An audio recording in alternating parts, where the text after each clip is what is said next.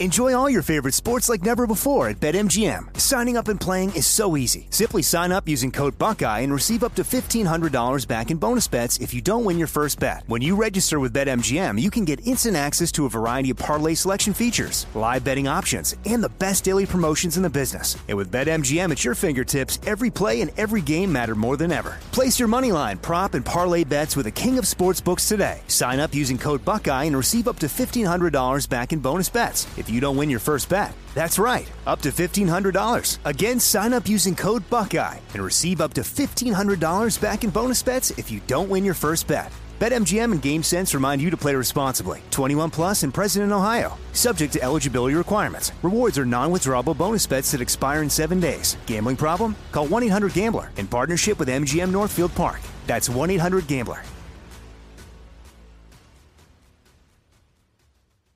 This is your moment, your time to shine, your comeback. You're ready for the next step in your career and you want an education employers respect. So you're not just going back to school, you're coming back with Purdue Global. Backed by Purdue University, one of the nation's most respected public universities, Purdue Global is built for people who bring their life experience into the online classroom. Purdue Global, Purdue's online university for working adults. Start your comeback today at purdueglobal.edu. I'm Katya Adler, host of The Global Story.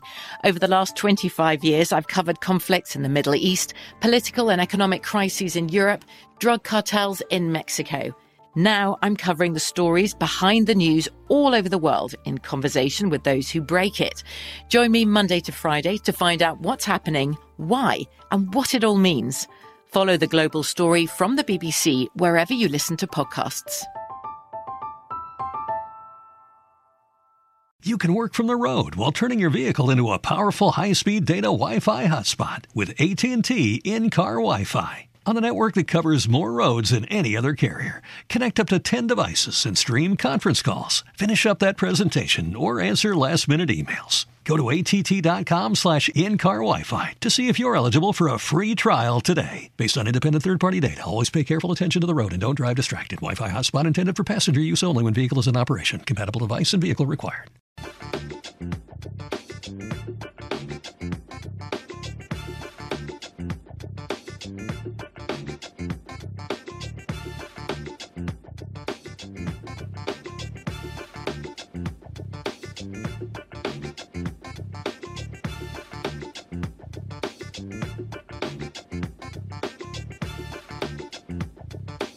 Folks, Black Star Network is punches. I'm real um, revolutionary right now. Support this man, Black Media. He makes sure that our stories are told. I thank you for being the voice of Black America, Roland. Stay black. I love y'all. All momentum we have now, we have to keep this going. The video looks phenomenal. See, this difference between Black Star Network and black-owned media and something like CNN. You can't be black-owned media and be scared. It's time to be smart.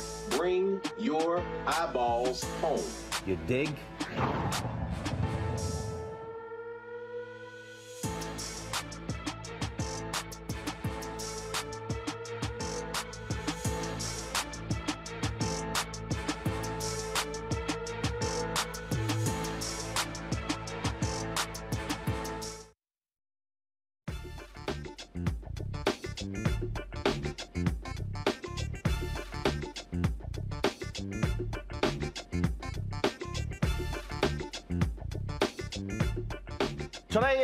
Friday, September 23rd, 2022. Coming up on Roland Martin Unfiltered, streaming live on the Black Star Network. Kansas City civil rights groups have long known their police department had a high incidence of violence against black and Latino folks and racist hiring practices. Now the Department of Justice is investigating. We'll be joined by the president and CEO of the Greater Urban League of Greater Kansas City, Gwen Grant, and also National Urban League National President CEO Marc Morial. Folks, uh, and an amended autopsy report says Elijah McClain's death was caused by being injected with ketamine by paramedics after being forcibly restrained. We'll share those details with you. A former Illinois police chief is charged with murdering a black man after a brief car chase. In Mississippi, a white man has been indicted by the Justice Department on federal hate crime and arson charges for burning a cross to intimidate a black family. Thursday, Congress members met with faith leaders to discuss Congress's responsibility to act on voting rights, living wages, and health care for the poor. I'll talk to California Representative Ro Khanna, who was at that meeting to find out if they have come up with a plan of action. And in our Education Matters segment, Texas Southern University has a new Student Success Satellite Center in Arlington. We'll talk with Ron Price, a member of the TSU Board of Regents. And six Florida A&M students, uh, they are suing the state of Florida for, for saying that, that Florida A&M has been cheated out of more than $1 billion from the state. Plus, we'll show you what Reggie Hudlin and Oprah had to say from Wednesday's screening of the Sidney Poitier documentary that will be that uh, we can watch right now on Apple Plus. Folks, it is time to bring the funk. I'm Roland Martin Unfiltered on the Black Star Network. Let's go. Whatever the miss, he's on it. Whatever it is, he's got the scoop, the fact, the fine. And when it breaks, he's right on time and it's rolling. To news to politics.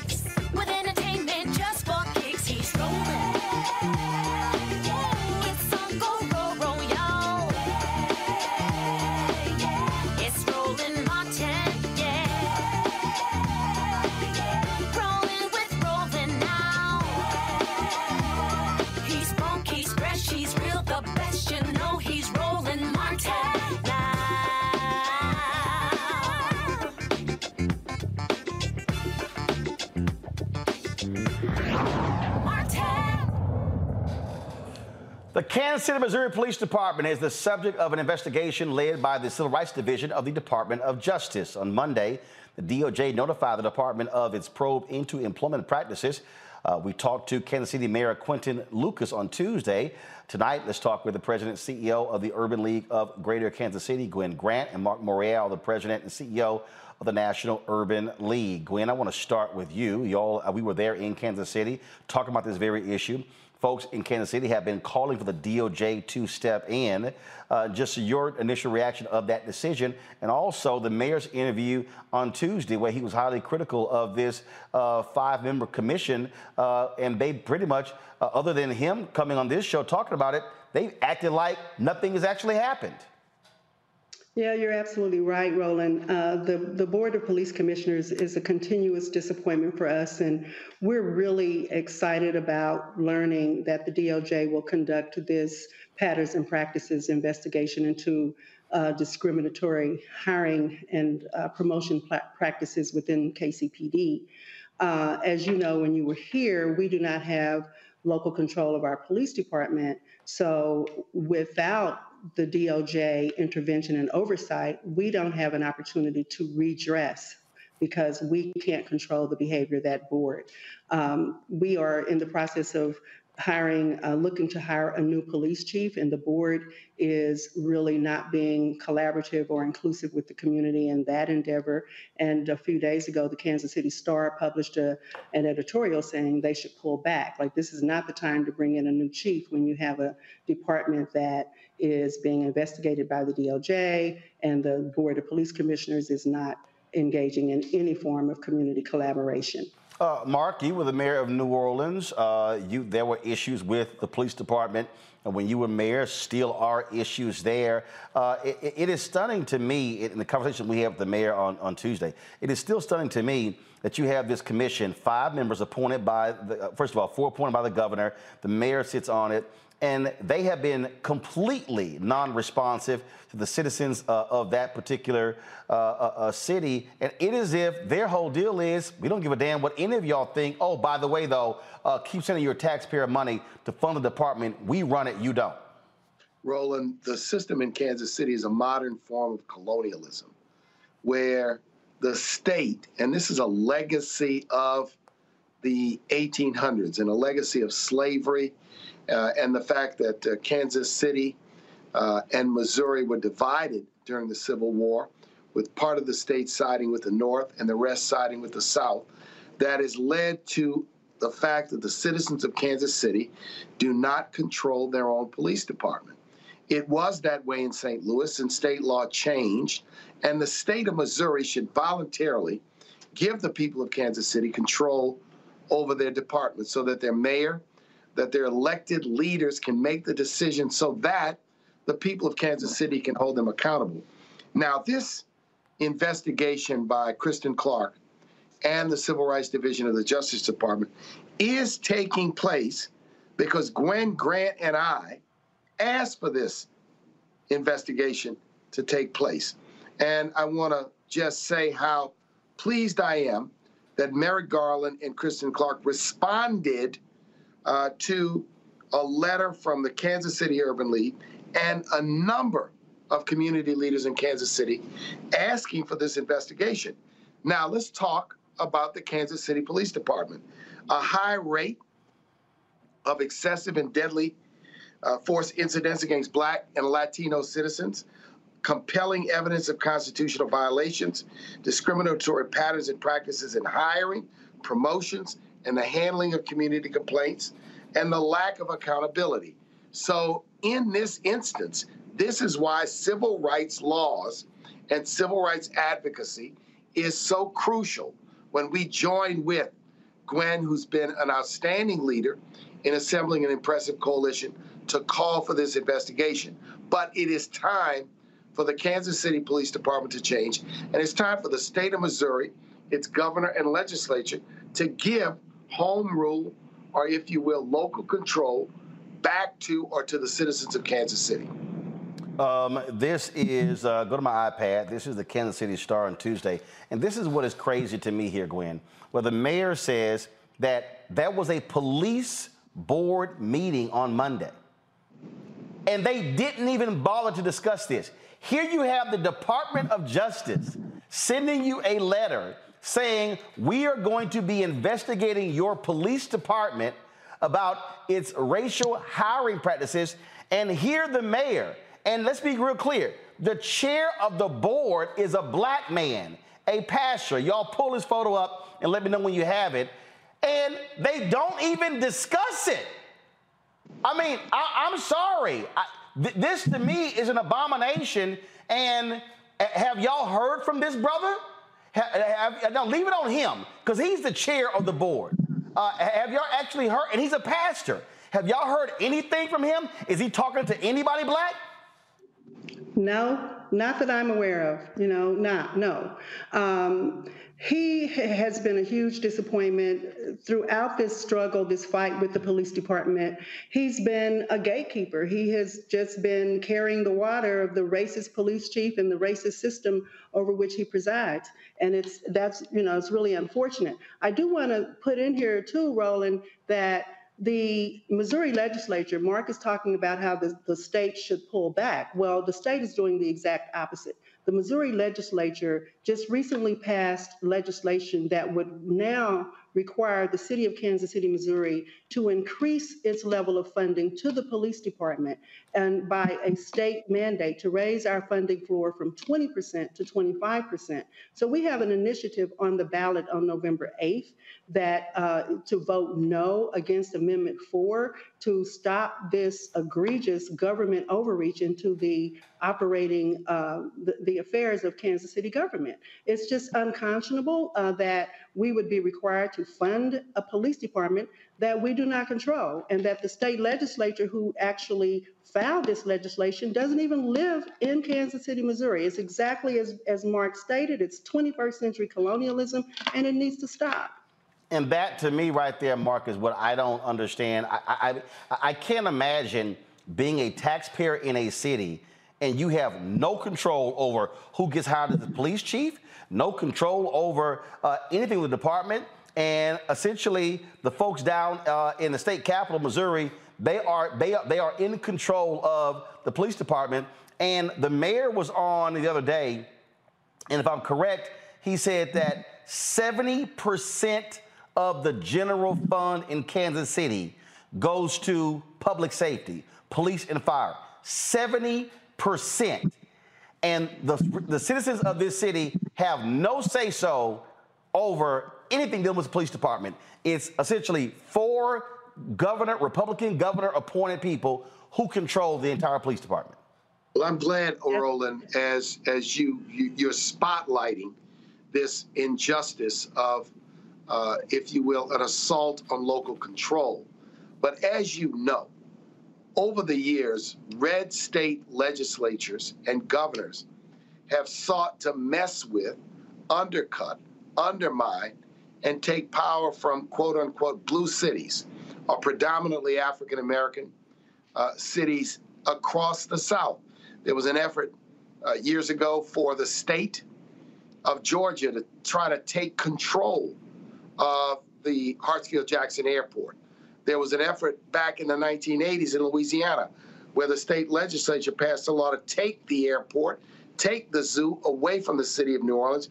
It was thwarted uh, because my father, at the time the mayor, had the presence of mind uh, to sue uh, the state and invalidate those statutes. This is a disturbing pattern, and this is egregious that uh, the state of Missouri would continue to practice political interference. So, Gwen and others have lifted this issue, and this issue has to be lifted because it is part of what is wrong uh, with uh, the situation in Missouri. I am confident that if the citizens of Kansas City, the elected officials in Kansas City, had an opportunity, they'd clean up the mess at the Kansas City Police Department. They would clean up uh, the corruption. They would clean up the discrimination. They would clean up uh, the brutality. So we at the National Urban League join with Gwen to F in an effort to elevate this issue to a more national stage, but uh, make it clear that the local community is united. I was in Kansas City with Gwen. The local community across the board is united in saying we should control our own department, and they're also united in their efforts to fix the problem that the Kansas City Police Department has become. Uh, Gwen, obviously you have this investigation going on. You talked about that ballot initiative, and when we were there, that was one of the issues we talked about. How is that going in terms of mobilizing, and galvanizing people? Uh, are they responding? Yes, we are really gearing up to have a robust campaign. The challenge is it requires a statewide vote, and Kansas City is the only city targeted through this legislation, so it's hard to mobilize. Wait, wait, wait, wait, wait, wait, wait, wait, hold on, hold on, wait, wait, hold up, hold up, hold up. okay, I, I want to be clear. So there's a ballot initiative that specifically applies to funding of the Kansas City Police Department that's yes. a that's a statewide ballot initiative. It's because it requires a constitutional amendment. Uh, it's tied to the Hancock Amendment of the Missouri Constitution. It requires a statewide vote, but it only targets Kansas City. But here's the here's the key: the the way the ballot language is uh, written, it is vague, it is biased, and unfortunately, the city of Kansas City, Missouri, missed its opportunity to challenge the ballot language, which is unconscionable as so, well. So, so this ballot true. initiative will require an increase of funding that goes to the police department from the from the taxpayers of Kansas City but it's going to be voted by everybody in the state. Right. But, but it oh. doesn't say that. So here's the deal, Roland. The, the, ballot language does not clearly state that this applies only to Kansas City, which means that it is dangerous for all other cities across the state. In effect, this ballot language, if this passes, the state legislature has the authority for the next three years to, to set the funding levels for any police department in the state. But initially, it's written the way it's written in its narrow terms. After it passes, they will be targeting only Kansas City. But the and, language is so vague that truly they could actually engage in government overreach across the state. They can go back and target St. Louis, which is another city where they were able to get their control of their police department about five years ago. But there's also talk of them now wanting to take that control back from St. Louis. They have a black mayor in St. Louis. We're talking about the two largest cities in the state, the two largest cities with the highest population of people of color. And they want to control only those. Now, out here in the, in the rural areas, in you know, in the predominantly white areas, there's no um, attempt to intervene or any efforts uh, at government overreach to tell the local people how to spend their tax dollars. Marc, I think you want to make a comment there. The only thing I'd say, Roland, is uh, Gwen is so right. And uh, Roland, you and Black America and all people in this nation who favor and like love fairness and justice should be absolutely outraged at the structure and the system in Kansas City. I was shocked uh, because this is so anachronistic. It's such a throwback, uh, and it robs the people of Kansas City uh, from any say over the operations of the police department. This is why home rule for cities is so important. And uh, in many places, you have home rule, which protects the city from being intruded on by state government, by the state legislature, uh, and prevents them and gives local control over police and fire and schools and other basic fundamental needs. So uh, we are uh, we want to lift people up uh, to understand this referendum. If you have friends, if you have relatives anywhere in Missouri, weigh in, ask them to vote uh, on this referendum. And Gwen, we want people to vote no, correct? Vote right. no. Vote no on, on vote no on Amendment Four. Vote no on Amendment Four. And we need we need as much energy behind that as possible. So, Roland, we'll be mobilizing, we'll be supporting, we'll be doing everything we can on this. And I really appreciate you raising this issue and giving Gwen and I an opportunity to really explain to people that you've got a department with a history of brutality, a history of discriminatory practices, but the citizens of Kansas City can't hire nor fire through their representatives of police chief. It's left to a board run by the governor. Well, I'll say this here. I also fundamentally believe black pastors, they should be moving against this pastor, Bishop Mark Tolbert. Put, go to my iPad. They should, because this, this black man needs to answer to black people. How can this black man be a bishop of a church and chairs the police commission and he doesn't even bother to bring up this DOJ uh, letter in the police b- meeting? In fact, it's been now four days since the DOJ made this announcement. He has made no public comment whatsoever about any of this. And so, uh, again, I would really love to see black pastors across Kansas City, Missouri, but also across the country d- demand this brother say, when are you going to speak to the issue? And when are you going to represent black folks? And you the chair of that board. This is this is where you we've got to be willing to check folk because again, uh, everybody who you, know, got the same skin as you ain't kin. And so we got to be willing to challenge folks. And this, this so called bishop needs to answer how he is not saying anything. Marc, that has to happen. No, it's good. He's got to be called out. I'm glad you're uh, lifting up his name, showing his picture, because uh, he's not being responsive. He's being irresponsible to the community. And, uh, you know, people like that should not be in positions of public trust. It's outrageous that the board wants to, quote, not talk about it with the idea that if we don't talk about it, it may go away. It will not go away. Uh, we will support this continuing investigation uh, and, and do everything in our power to hold uh, the Kansas City Police Department accountable. But let's get the mobilization on Amendment 4. That's right. Because that's how we can structurally change the system. And we need to continue to do this and recognize that this trend of states and Republican governors uh, interfering in and controlling the affairs and activities of some of our great American cities uh, is absolutely wrong. All right, then. Uh, absolutely right. All right, Gwen. I was saying Marc is absolutely right. Thank you, Marc, for your support, and thank you, Roland, uh, for lifting us up here in Kansas Thank you, Roland. City. Always. All right, Gwen and Marc, I appreciate it. Thanks a lot. Thank you. All right. Thank you. Take care. Folks, going to bring in my panel right now. Uh, let's talk about uh, this uh, very issue here uh, again. Uh, and it really does piss me off that this this brother, this pastor, has said nothing. Has literally said nothing. Matt Manning, civil rights attorney. Uh, Michael Imhotep hosts the African History Network show. Brianna Cartwright, political strategist. Matt, I'll start with you. I mean, nothing. Nothing. Um, when, when, the Kansas City uh, Star did that big uh, uh, uh multiple part series on fundamental problems in the police department, nothing. It was as if, eh, no big deal. And, and this, and this is, I mean, first, members of his church should be offended that he is the pastor of the church, the leader of the church, and he refuses to say anything publicly about the racism allegations in the Kansas City Police Department. I'm with you. And especially as a steward of the board and the board's work, I think that it's especially problematic that he isn't saying anything.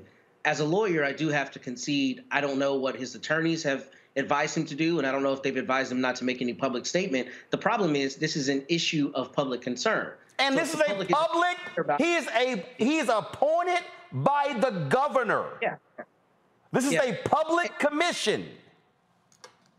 Right, that's correct. And that's that's another huge part of the problem, right? One of the biggest parts of the problem that I think Mark was addressing is that, you know, you really have a federalism issue as it relates to the state trying to control a local, you know, jurisdiction in terms of their ability to oust their police and make sure that the police are doing the right thing. I mean, the fact that that's still the case in 2022 is abhorrent, especially where you know it's being weaponized against a city of primarily black people or where black people are, are running the city. So, you know, I think that's a huge issue. And I think Bishop Tolbert is probably hiding behind advice or you know some desire to not be involved in the fray but it really becomes a moral issue. Because if you're a religious leader you're also a moral leader of the community and you can't let your people be suffering at the hands of uh, reckless and racist police and not doing anything to remedy that and speak to the issue to let the people know that you're working on their behalf.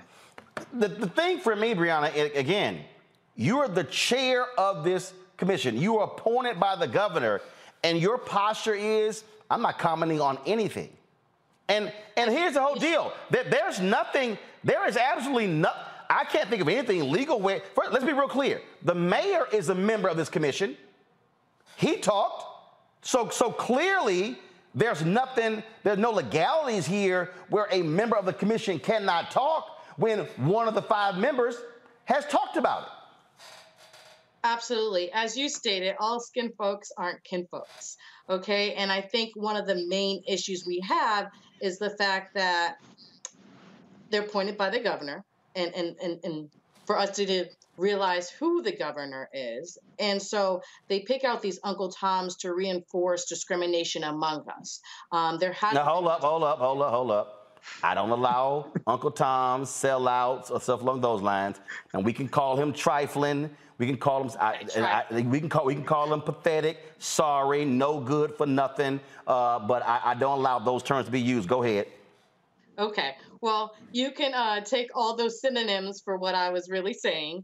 Um, and the the issue is this has been ongoing, not just um, in Kansas. This is ongoing a lot of places in in America, including Florida. Um, and so I hope that other states come uh, against this. I do think that elections. Uh, I do think they need to vote no because it's important to have an election. It's important for the local community to get involved. It's important for them to decide who's the police chief versus appointed. Um, we see these issues over and over again, and you know we talk about how there's the police you know um, decide who's hiring within the police force and then there's discrimination uh, within the community and so there's a lot of if if the hiring and the promotion is in itself discriminatory, of course that's going to affect us being killed in the streets because there's not enough training and so forth. And it keeps going on and on and on. But they can say, oh, no, we weren't being discriminatory. We have a black man heading this. And, and, and it's, it's able to pass a buck. And, and really, as, as Matthew said, um, the fact is he's supposed to be a moral leader he's supposed to pastor in the Lord's work. And so for him to be okay to be utilized in a way to uphold discriminatory practices, it's just awful. Well, um, uh, uh, I'm about to sit here uh, and expand this thing just a little bit uh, further here, Michael. Um, mm-hmm. Someone on our YouTube channel, uh, Damon, thanks for pointing this out. This same Bishop Tolbert is the second right. presiding bishop of the Pentecostal assemblies of the world with 2 million mm-hmm. members. If your church is a member of the Pentecostal assemblies of the world, you should be demanding. Here, here's his photo right here. You should be demanding uh, that he say something. You should be demanding that the leadership of the Pentecostal assemblies of the world uh, speak out against uh, the racism in the Kansas City Police Department since clearly uh, Bishop Tolbert uh, wants to be quiet as hell? Uh, absolutely. This is this is leverage. So you you come from the uh, National Pentecostal Pentecostal uh, organization. Uh, you have leverage there. You have leverage from his uh, from his church members also. But but let's keep in mind the the reason why outside of possibly his counsel telling him to not make any comments, which probably doesn't make sense. But outside of that, this is probably why the governor put him in the position in the first place they they they they know how to pick them. The, the white supremacists know how to pick them. They know which one of us to put in place to to to, to oppress the other ones. So um, I, I, remember a, a couple of months ago, two or three months ago, we talked about this similar situation. We talked about the same uh, uh, bishop, Mark Tolbert, and we talked about the situation here.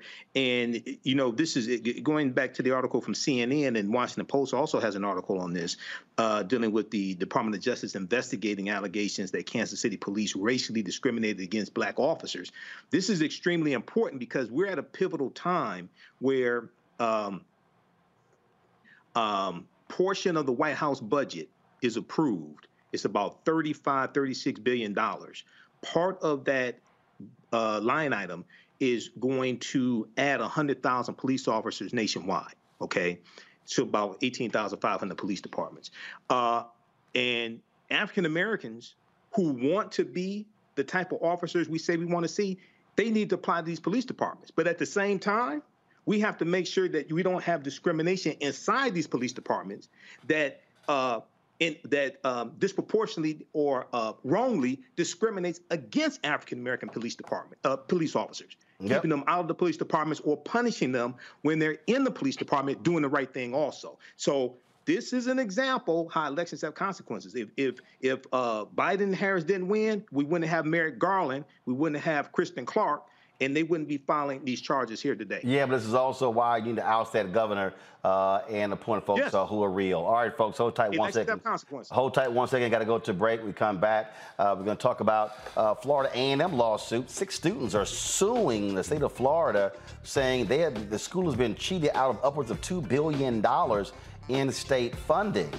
That's one story. Also, the autopsy of Elijah McClain uh, shows some uh, shameful details about what happened to that young man uh, when he died at the hands of authorities uh, in uh, Colorado. So, folks, a lot we're going to be covering here on the show. Stay tuned. Don't forget, download the Black Star Network app available on all platforms Apple phone, Apple phone, Android phone, Apple TV, Android TV, Roku, Amazon Fire TV, Xbox One, Samsung Smart TV, and of course, join our Bring the Funk fan club. Your dollars make it possible for us to cover the news, cover the issues that matter to us.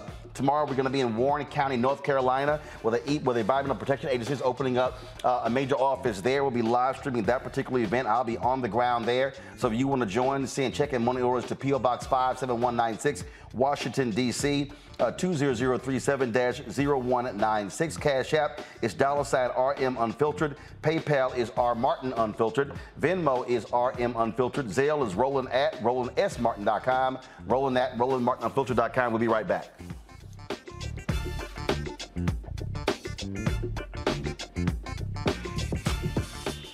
When we invest in ourselves, our glow, our vision, our vibe, we all shine. Together, we are black beyond measure. Enjoy all your favorite sports like never before at BetMGM. Signing up and playing is so easy. Simply sign up using code Buckeye and receive up to $1,500 back in bonus bets if you don't win your first bet. When you register with BetMGM, you can get instant access to a variety of parlay selection features, live betting options, and the best daily promotions in the business. And with BetMGM at your fingertips, every play and every game matter more than ever. Place your moneyline, prop, and parlay bets with the king of sportsbooks today. Sign up using code Buckeye and receive up to $1,500 back in bonus bets. If if you don't win your first bet. That's right, up to $1,500. Again, sign up using code Buckeye and receive up to $1,500 back in bonus bets if you don't win your first bet. BetMGM and GameSense remind you to play responsibly. 21 plus and present in Ohio. Subject to eligibility requirements. Rewards are non-withdrawable bonus bets that expire in seven days. Gambling problem? Call 1-800-GAMBLER in partnership with MGM Northfield Park. That's 1-800-GAMBLER.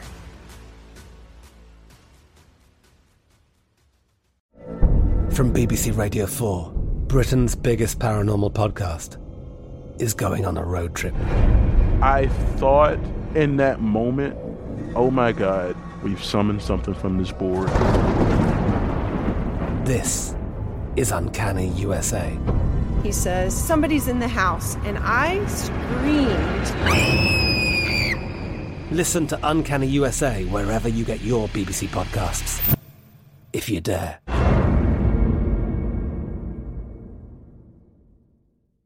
Like many of us, you might think identity theft will never happen to you. But consider this there's a new identity theft victim every three seconds in the U.S. That's over 15 million people by the end of this year, equal to the populations of New York, Los Angeles, and Chicago combined. Even worse, identity theft victims often don't even know they're victims. That's why Lifelock Identity Theft Protection alerts you to identity threats, even the ones that don't show up on a credit report, like data breaches, fraudulent bank transactions, loan and credit card applications, and crimes committed in your name. If your identity is stolen, your own dedicated Lifelock US based restoration specialist will work to fix it. Lifelock protects you in ways that you simply can't on your own. Join now and save up to 25% your first year at lifelock.com slash news. That's lifelock.com slash news to save up to 25%. Identity theft protection starts here. Snagajob is where America goes to hire, with the deepest talent pool in hourly hiring. With access to over 6 million active hourly workers, Snagajob is the all in one solution for hiring high quality employees who can cover all your needs.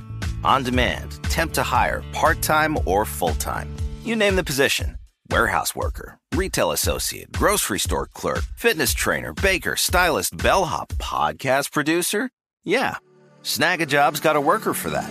With our easy to use platform, you're able to seamlessly post and fill available positions quickly with a dedicated customer support team to provide all the help you need along the way. Kind of nice knowing you have a talent pool like that in your own backyard, right? Snagajob is the partner you need to keep your business running smoothly. So visit snagajob.com or text snag to 242424 to talk to an expert. Snagajob.com, where America goes to hire hatred on the streets, a horrific scene, a white nationalist rally that descended into deadly violence. White people are losing their damn minds.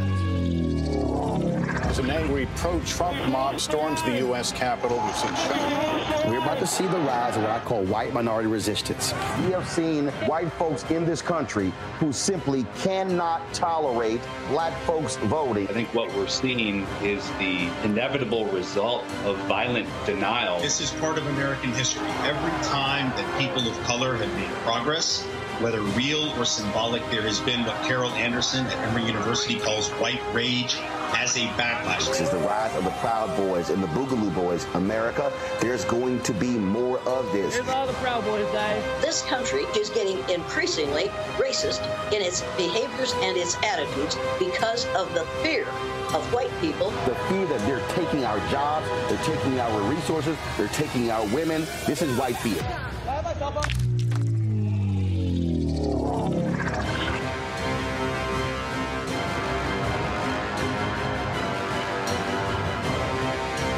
When we invest in ourselves, we all shine. Together, we are black beyond measure. Hey, I'm Antonique Smith. Hey, I'm Arnez J. Hi, this is Sheryl Lee Ralph, and you are watching Roland Martin, unfiltered. I mean, could it be any other way? Really? It's Roland Martin.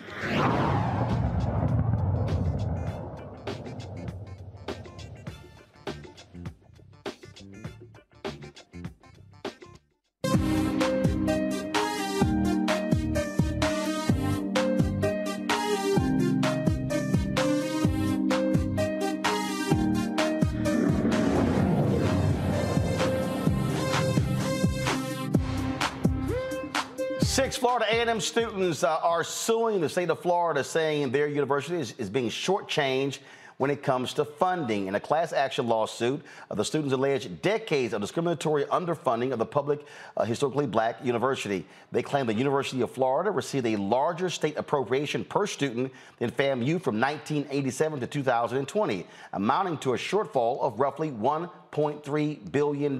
This comes on the heels of a Forbes story uh, that detailed uh, the university uh, not receiving uh, or, or, should have been, should have been getting about two billion dollars. Joining us now, two of the lawyers who filed the lawsuit on behalf of the students, Barbara J. Hart and Bobby Brown. Glad to have both of you on the show. So first off, um, let, let, us sort of walk walk through this here.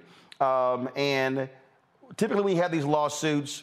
Courts say, well, who has standing? So explain to us how these students, by them filing the lawsuit, they have the standing because Florida A&M hasn't filed the suit, obviously because they're a state university. Very similar to the lawsuit that took place here in uh, took place in Maryland, where a lawsuit was filed on behalf of the four public HBCUs. The schools were not involved, but I know for a fact the schools welcomed that particular lawsuit. Uh, I'm quite sure privately, Florida A&M also welcomes this lawsuit. Well, thank you for that. Um, the standing issue will be litigated, I'm quite confident, but we feel that the uh, students uh, have an acute um, deprivation of the of the equal funding, and uh, the students talk really um, quite tangibly about their experiences in the dorms and the way they see the facilities and the struggles that their professors have with uh, getting basic equipment so the students are really experiencing the underfunding, um, and that's a cognizable injury that gives you standing.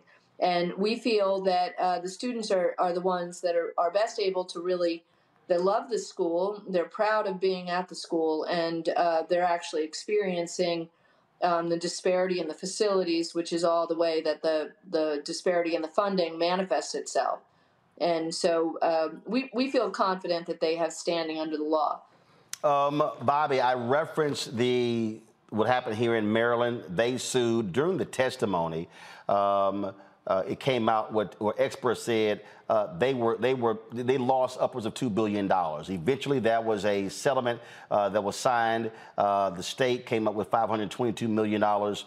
Uh, but also, I think back to the suit Alvin Chambliss won for Mississippi. Uh, as y'all have put this together, uh, did y'all look to the Maryland uh, uh suit, the Mississippi suit, uh, in terms of looking at how to file this suit in Florida?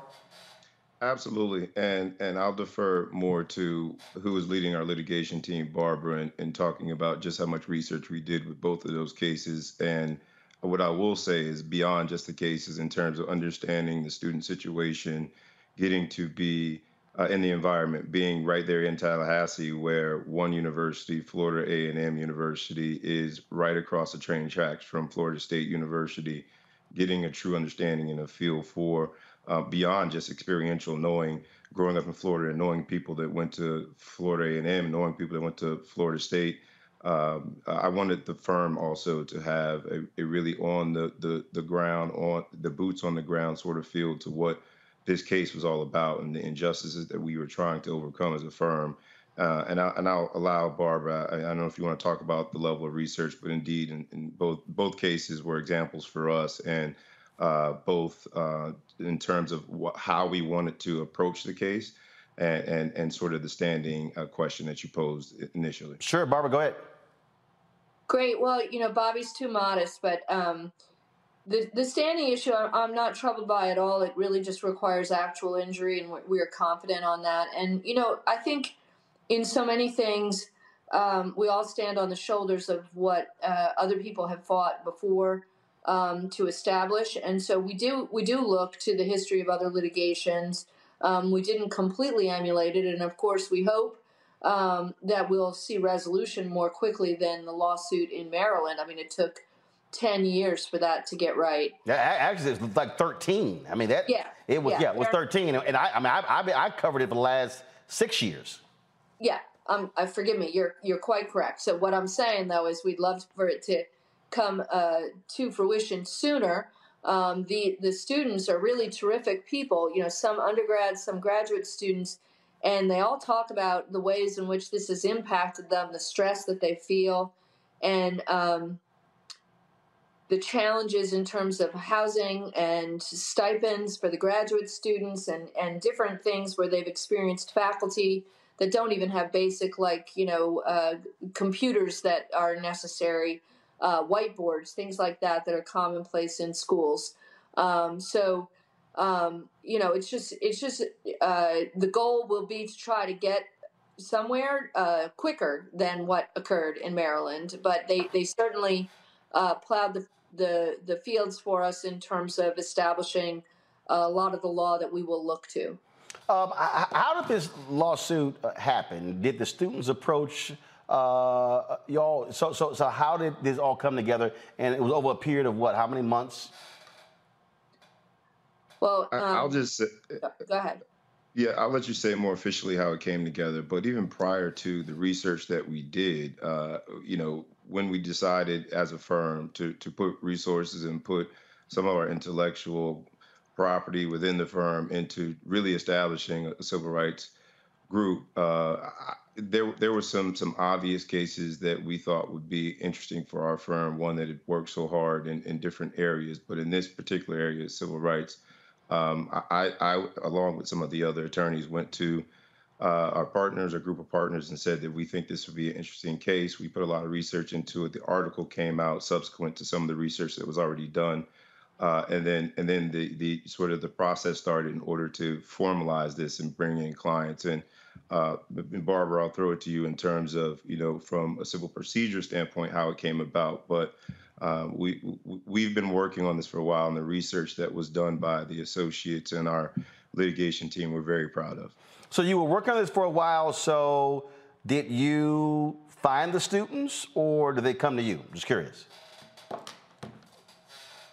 Well, Bobby has a lot of family and um, friends in Florida, and um, it was just conversations that, uh, as we were examining the issue, uh, conversations led to people that uh, wanted to talk to us.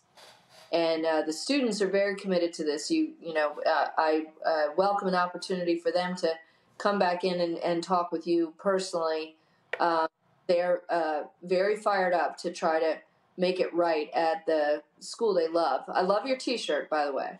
Yeah, well, I, I the, the first uh, commencement I ever gave was at Florida Memorial, and that, that was the first. Uh, uh, that also was the first uh, honorary degree I got, uh, one of the one of the six, and so uh, I decided to go ahead and rock, rock this today. I, I, do have a Florida A&M one, but I said I'll rock the Florida Memorial one today since they were the first.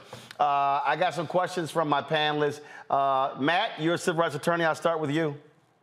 Let me first say I think this is uh, brilliant how y'all brought this lawsuit. Um, and thank you for standing up for the students. I guess my question is from a damages standpoint, uh, are you not only asking for, uh, or let me ask specifically, what are you asking for?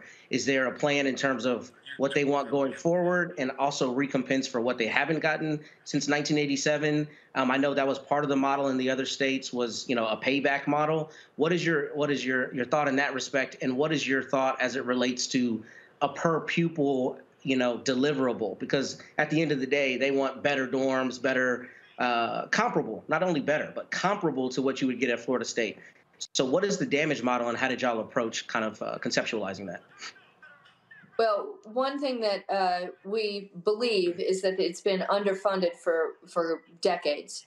Um, the statute of limitations will be an issue in terms of how far back we can go on damages. Um, but that is um, we want past damages, the underfunding for the years foregone, uh, the years gone past. Um, we want the, the current years, and we want future funding to be at parity. And you know, the money would flow to the school. We're not; these students are committed to the school. They're not looking for their own. I, I, I'm not confused that you were saying per capita. They want they want the money to go to the school to be per capita at parity um, with the others, other uh, land grant schools, and um, you know they're they're not currently. Um, how that'll manifest, you know, that's it's a long road. Um, in terms of you know, housing seems to be something that leapt out uh, really acutely earlier this year, both the underavailability of housing and the conditions in which the housing uh, was made available to the students. So um, housing would certainly be one of the issues. Um, you know, we also see a duplication in programs, which cannibalizes um, the uh, programs at um, Florida A&M, and we want to put it put an end to that. We want the um, showcase programs that Florida A&M has developed um, to be uh, not not a um, in competition with FSU programs that are in close proximity. So, um, but it's a little it's a little bit premature for us to engage in like specific asks, other than what we know the money needs to get square. Uh, Brianna. Yes, thank you so much for this lawsuit and all the hard work that you're doing. Um, I wish our students could just be students. Um, yeah, I'm so glad that change may come. Um, from Howard to FAMU, I love to see that they're organizing on these campuses for bettering um, their schools and our future and our community. How can other students on other campuses start a lawsuit on the historical misallocation of state funding? They can call me or Bobby. Yes, please do. How do they call you? Uh, you know, we are both on the internet. We're at Grant and Eisenhofer. I'm bhart at gelaw.com. They can email me. I'll call them right back. I call my clients. I, I love my clients. And Bobby's, uh, you know, Bobby is B, has B Brown at GE Law. Same, same, same. I Hold on, hold on, hold on. First of all, hold on, y'all. Slow down. Barbara, give your email again. B Hart B H A R T at G E law.com. Bobby? It's B B R O W N at GE law.com. All right, cool. That way, because trust me, they're going to start cussing in the chat room like, slow down, I didn't catch it. Uh, all right, uh, Michael, quite your question. Yes, a uh, great job, uh, attorneys, and uh, you know, shout out to those six uh, Florida A&M students who are filing this lawsuit. Um, in reading the article from the Washington Post, um, it talks about duplication of uh, programs and how this puts uh, uh, Florida A&M at a disadvantage. Then it also talks about um, in the lawsuit, it claims that the University of Florida received a larger state appropriation per student than FAMU from 1987 to 2020. Uh, amounting to a shortfall of roughly $1.3 billion. What was the formula that uh, ha- have you been able to ascertain from the state what formula they use to allocate uh, funds per student to the University of Florida as opposed to FAMU? Uh, I'm trying to figure out, okay, what's the rhyme or reason here? And is it possible you can give one or two examples of the programs that were duplicated also? Uh, Attorney Hart mentioned that uh, before um, Brianna's question. The engineering program was duplicated. And um, you know, at first blush, that doesn't sound like anything like a problem. But what happens is it undermines the success and the competitiveness of the program at FAMU. That actually was the basis of the Maryland lawsuit. Uh, Right. the, the judge actually threw out unequal funding, and she really locked and loaded on the duplication of programs. That's what led to that settlement. I'm with you, and um, and I I uh, you know my colleagues really had to uh, get me up to speed on that particular issue because at first blush, you know, it could really look like that's a good thing. You know, to, more engineering programs. What's the matter with more engineering programs? But what we find is it undermines the school that's already trying to play catch up and is also doing it with less funding. So um, Right. it, it ends up undermining the program that's trying to thrive and increase the prestige of the HBCU. So um, it's it's uh, considered the vestiges of uh, separate but equal, and we know that was baloney um, and Mhm. completely unacceptable. So um, the engineering program is the poster child of that. Um, and then in terms of the underfunding, we drilled into the um, archives and the budgets that are published um, and the um, data that's online. Um, our number comes out differently than the Forbes number, which was 1.8 billion. Um, but we uh, believe that that disparity might have to do with inflation, um, and uh, it also, uh, you know, we we need to err on the side of conservatism. We're not uh, Right. not that there's anything the matter with the press. We love the press. We're allies with the press. Um, but uh, we're saying something in a court filing. So we, we needed to tick and tie our, our numbers. So we, we uh, felt more comfortable with the 1.3 billion. Okay. All right then, Matt, you have a question, right?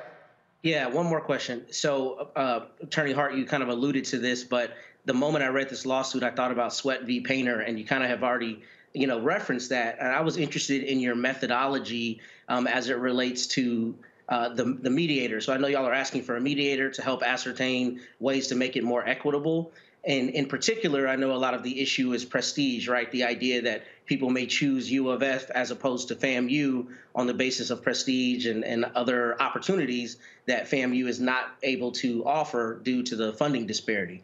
So, with with particular respect to the mediator, how are y'all approaching giving that mediator information to help determine how to make it more equitable? I'm very interested in that. Well, unfortunately, this isn't running on a, a, racetrack the way that we have seen the mediator happen in some other litigation that people are, are following related to, to confidential top secret uh, documents. This will be a slow process, um, and as I said, ideally not as slow as the Maryland case.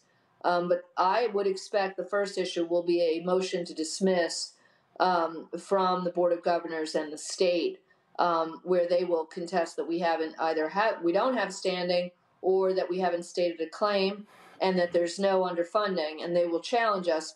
So we are we are a far cry from the mediator but we do see that as somebody that could facilitate a facilitate an outcome um, where we could address the disparity in funding. And i don't want to suck up all the airtime. I mean bobby if you want to talk about your vision for the mediator but all i'm trying to say is um, it, it might be a long time until we get to a mediation.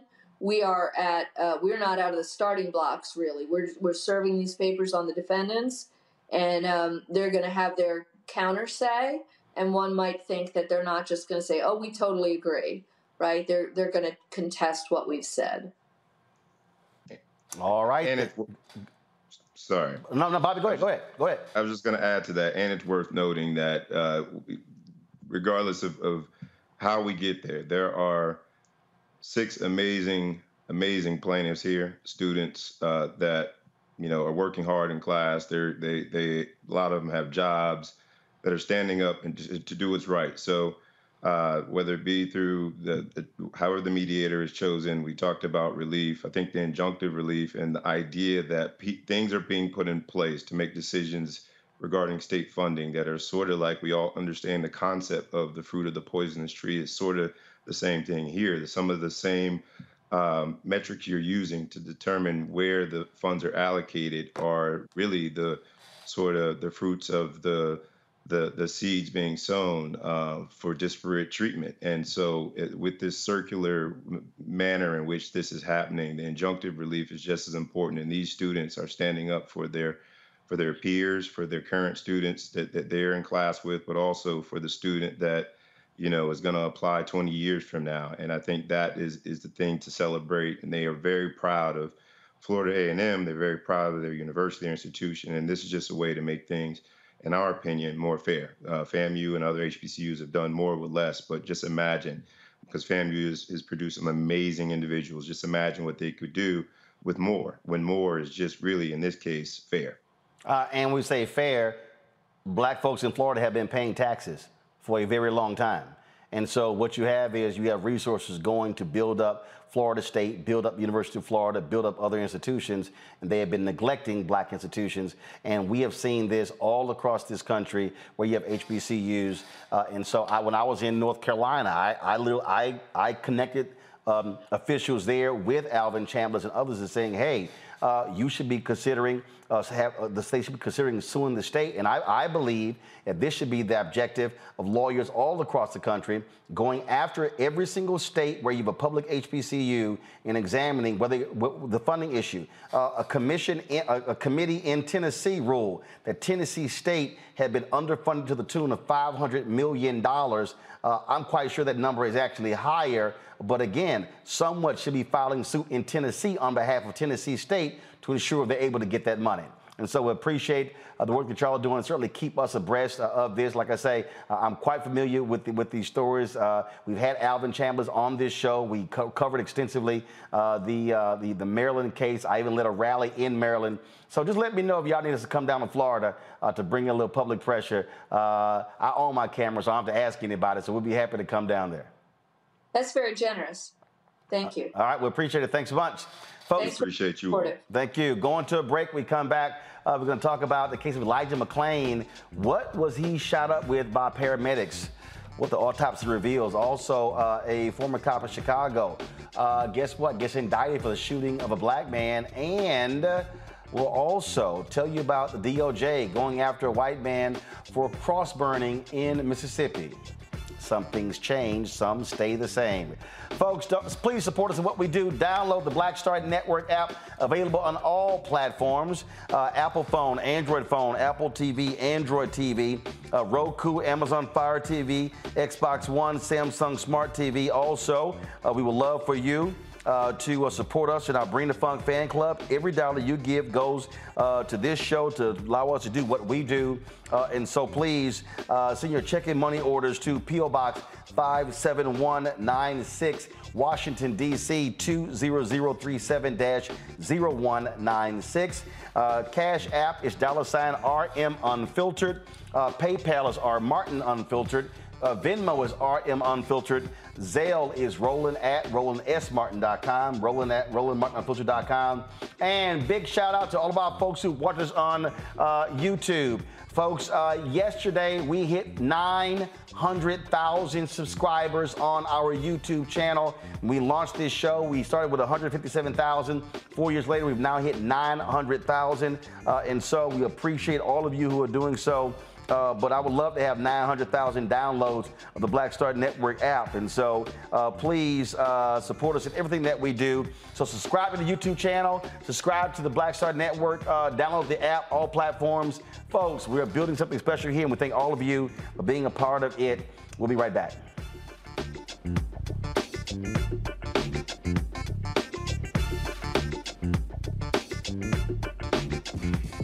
Invest in ourselves, we're investing in what's next for all of us. Growing, creating, making moves that move us all forward.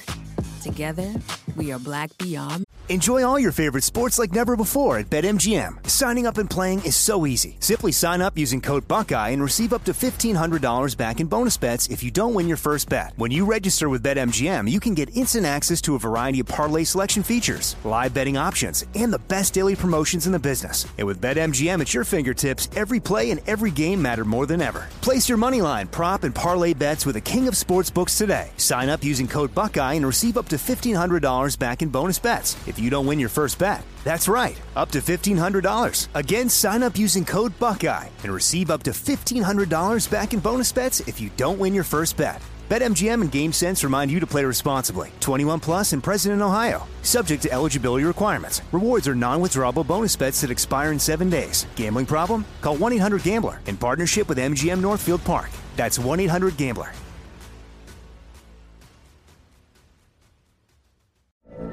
From BBC Radio 4, Britain's biggest paranormal podcast is going on a road trip. I thought in that moment, oh my God, we've summoned something from this board. This is Uncanny USA. He says, Somebody's in the house, and I screamed. Listen to Uncanny USA wherever you get your BBC podcasts, if you dare.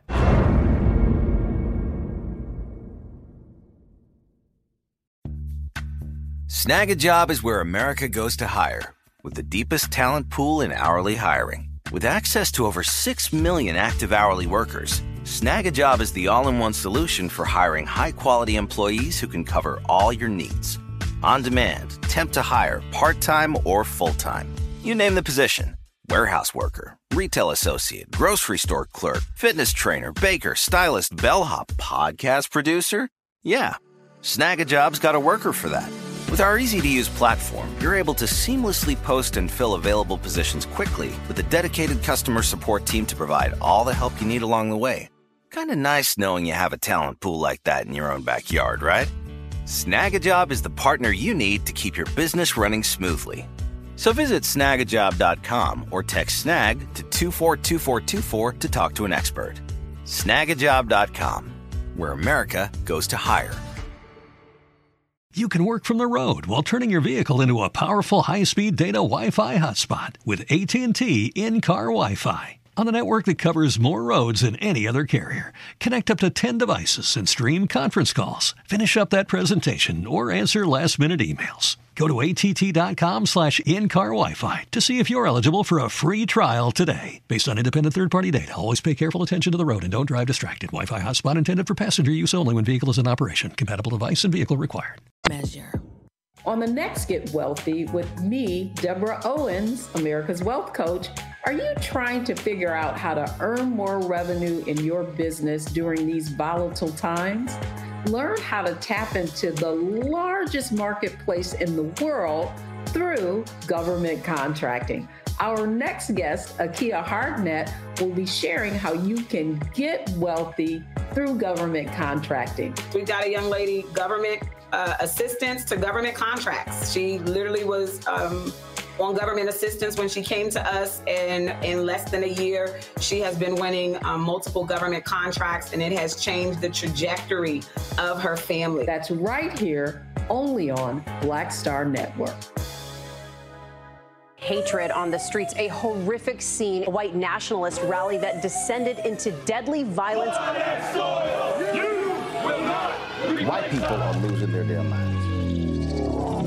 As an angry pro-Trump mob storms the U.S. Capitol, We've seen We're about to see the rise of what I call white minority resistance. We have seen white folks in this country who simply cannot tolerate black folks voting. I think what we're seeing is the inevitable result of violent denial. This is part of American history. Every time that people of color have made progress, whether real or symbolic, there has been what Carol Anderson at Emory University calls white rage as a backlash. This is the rise of the Proud Boys and the Boogaloo Boys. America, there's going to be more of this. Here's all the Proud Boys, guys. This country is getting increasingly racist in its behaviors and its attitudes because of the fear of white people. The fear that they're taking our jobs, they're taking our resources, they're taking our women. This is white fear.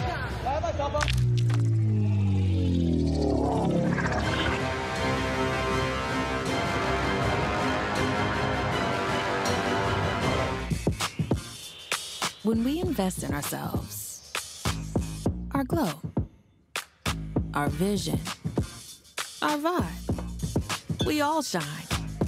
Together, we are black beyond measure. Y'all know who Roland Martin is. He got the ascot on, he do the news. It's fancy news. Keep it rolling.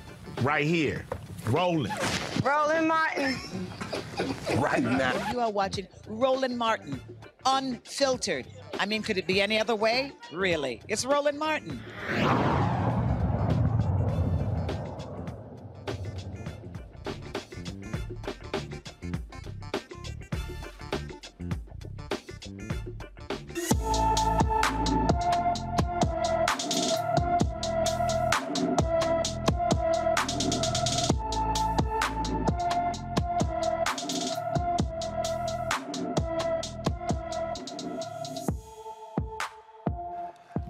Rockwell Chappelle was last seen in Milwaukee on July 23rd. The 17-year-old is 5 feet 4 inches tall, weighs 135 pounds, with black hair and brown eyes. Anyone with information about Destiny Rockwell uh, Chappelle should call the Milwaukee Police Department at 414-933-4444, 414-933-4444. All right, folks, um, we talk a lot on this show about uh, the poor in this country. We talk about what is happening. On Capitol Hill right now, you see Democrats amassing the votes to pass a, a bill that will deal with funding for police. We saw uh, the previous bills that were passed. And Reverend Dr. William Barber uh, has been asking this question, which is, I, I think, is a, critical one, where he talks about uh, what folks can do. And this was a tweet uh, that he sent out uh, a little bit earlier today, and this is what he said. He said, Why is it that Dems and some Republicans can come together to pass a policing bill, but can't pass living wages, voter protections, and extended child tax credit. Well, that was a uh, meeting on Capitol Hill. Uh, about this very issue with faith leaders. Uh, uh, my next guest was actually uh, in the meeting. Give us an update on what happened there. Can we actually see some movement uh, on that, Congressman Ro Khanna, I'm Glad to have you back on the show. So, all right, what happened? What was the conversation? What's the outcome? Well, I'd gone down to Reverend Barber's church, and he said, "Why don't you call up 50 clergy leaders and have members of Congress listen to what people actually want. And they were very clear that we've got to get a living wage. We got to at least get a vote on it, that we need to get the child tax credit. As Reverend Barber put it, uh, we tried it. We did it in the American Rescue Plan. It reduced poverty 50%. And it's as if we're teasing people that we're taking it back. I mean, we know it works. We know it reduces poverty. We need to make that permanent. And then we need voting rights. And uh, he was very blunt. Uh, we heard the testimony of uh, a young woman in Baltimore who talked about a sheriff coming uh, to her apartment, a single mother, uh, her being basically evicted, staying in a motel room because uh, the child tax credit expired. So those of us who listened and participated are really going to push for another vote uh, with the speaker. And then, of course, the issue is the Senate. We've passed some of these policies in the House. We need the Senate uh, to vote on it. Uh, and uh, the point that he makes, I, I, think, is a critical one because uh, when, when you hear uh, Senator Schumer and others say, "Oh, we're going to keep, you know, another bite of the apple, another bite of the apple," well, let's see the same thing when it comes to the poor in this country, when it comes to voting rights. People, I can tell you right now, African Americans want to see some movement, especially on the voting bill. Uh, also, I've been saying, why in the heck uh, aren't Democrats coming back and putting the George Floyd Justice Act? Uh, on, uh, uh, on, the table. Uh, it, already passed the House, but now the challenge should be, and I've said this uh, to even some of the family members, they should be publicly saying to President Joe Biden, call a meeting at the White House, tell McConnell, tell Lindsey Graham, tell Tim Scott to be at that meeting and sit across from those families and say why they're not moving in the George Floyd Justice Act. Roland, that would be powerful. But here, and here's the thing: the Republicans, you know this, when they want to repeal the Affordable Care Act, they don't just vote once. They repeal, they vote on the repealing 70, 80 times. And I don't understand why the Democrats uh, can't have the same passion. I mean, we ought to vote on voting rights not just once out of the House. Let's keep passing it. Let's keep telling the Senate to put pressure on it. Let's vote uh, on the George Floyd bill uh, and and put pressure to, to get that passed. And and let's vote on living wage again. Now, obviously, you're going to hear folks say, oh, well, you know, we're now uh, in the fall and we don't have much time. Well, let's see here. Today is September 23rd. Last I checked, the United States Senate confirmed a Supreme Court justice pretty damn quick before an election. We have time. We figure out the t- to how to get things done when we want to get things done.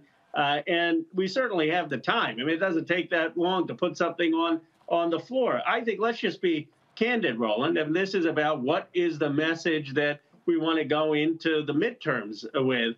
And there are those of us who are saying that we can't take people's votes for granted who are poor, who are low income. Those are our voters. We can't take uh, black people for granted. And we, yeah, okay, fine. The frontliners wanted a police funding bill, uh, but we also need to deliver uh, for working people and for uh, uh, uh, the, the African American community. And that means let's go into the midterms of voting on these key issues. And I, I think that's the, the key thing is to convince the party that these are issues we need to highlight going into the election. Uh, and on that particular point you just made there, you have a lot of uh, you have a lot of those frontliners. Again, the Democratic Party does a whole lot to protect them, but here's the whole deal uh, they aren't the only people represented in Congress. You also need voters voting in these statewide races for the United States Senate.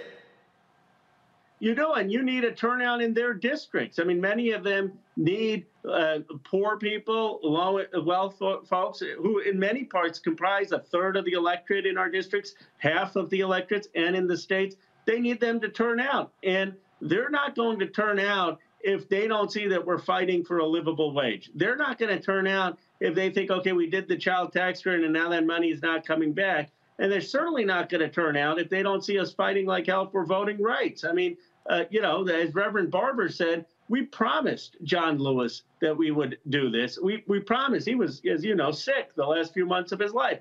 We said this is going to be his legacy, and so okay, so we took a vote, and then uh, the Senate hasn't voted on it, and we said okay, they're not going to do the filibuster. It just seems we're, don't have enough fight on it. This is such a a, a basic issue, uh, and you know they rewrote it, they weakened it, and they still didn't vote on it in the Senate. Uh, that is absolutely crazy. Uh, so. Um, okay, you had that meeting with 50 members. What's next? Well, the meeting, I think the president should meet with the, the, the clergy. I mean, the, the, the, clergy in that room, uh, who are 50 leaders, and I appreciate that they met with us in Congress, but they represent millions of voters. And I think the president meeting with them, one, it would take back faith for the Democratic Party, the real faith, the faith that Dr. Barber and others talk about, which is standing with the poor, standing for justice. Uh, we need to be talking about that, not let just the Republicans have faith. And I think the president needs to look some of these folks in the eye and, and say, here is our plan. Here's what we're going to do before the end of the election. Here's what I'm committed to doing in uh, the next two years. Uh, but he should have a meeting with them. I, and that's uh, uh, what I have been pushing for with the White House. All right. Uh, well, look, hopefully it happens and we see some action. Representative Ro thanks a lot. Appreciate it. Thank you, Ron. Thank you for having me back. Good to our panel here. Brianna, I want to start with you. The point that he made there, Democrats are so protective of these frontliners, these Democrats who are in, you know, purple districts or some that lean Republican. And frankly, it pisses off a lot of other people that they are that they are just, you know, giving everything to them as opposed to uh, really looking at the broader agenda. I think that we talking about the broader agenda. Um, I think that we can say everybody should get behind helping children. Um, I think it's too divisive, and I do think even in you know you say the red districts and trying the purple that we're scared and we're gonna just promote what we have done and not get behind in these last months to do even more. Um, I don't think it needs to stay um, that way. I do think that we can move the needle more with an actual um, welfare net. Um, and I think that you can understand we um, as Democrats can also talk to Republicans to make sure they understand the commonality of it. Um, as it was stated in the beginning, we talked about how we can get around um, gun control now, um, barely, but you know we have conversations about that um, where we should be able to have conversations about helping our our poor. And I think when they realize that, you know, it's the Christian thing to do and Republicans love to be Christians, um, we can have different sort of conversations. Enjoy all your favorite sports like never before at BetMGM. Signing up and playing is so easy. Simply sign up using code Buckeye and receive up to $1,500 back in bonus bets if you don't win your first bet. When you register with BetMGM, you can get instant access to a variety of parlay selection features, live betting options, and the best daily promotions in the business. And with BetMGM at your fingertips, every play and every game matter more than ever. Place your moneyline, prop, and parlay bets with the king of sportsbooks today. Sign up using code Buckeye and receive up to $1,500 back in bonus bets if you don't win your first bet. That's right, up to $1,500. Again, sign up using code Buckeye and receive up to $1,500 back in bonus bets if you don't win your first bet. BetMGM and GameSense remind you to play responsibly. 21 plus and present in Ohio. Subject to eligibility requirements. Rewards are non-withdrawable bonus bets that expire in seven days. Gambling problem? Call 1-800-GAMBLER in partnership with MGM Northfield Park. That's 1-800-GAMBLER.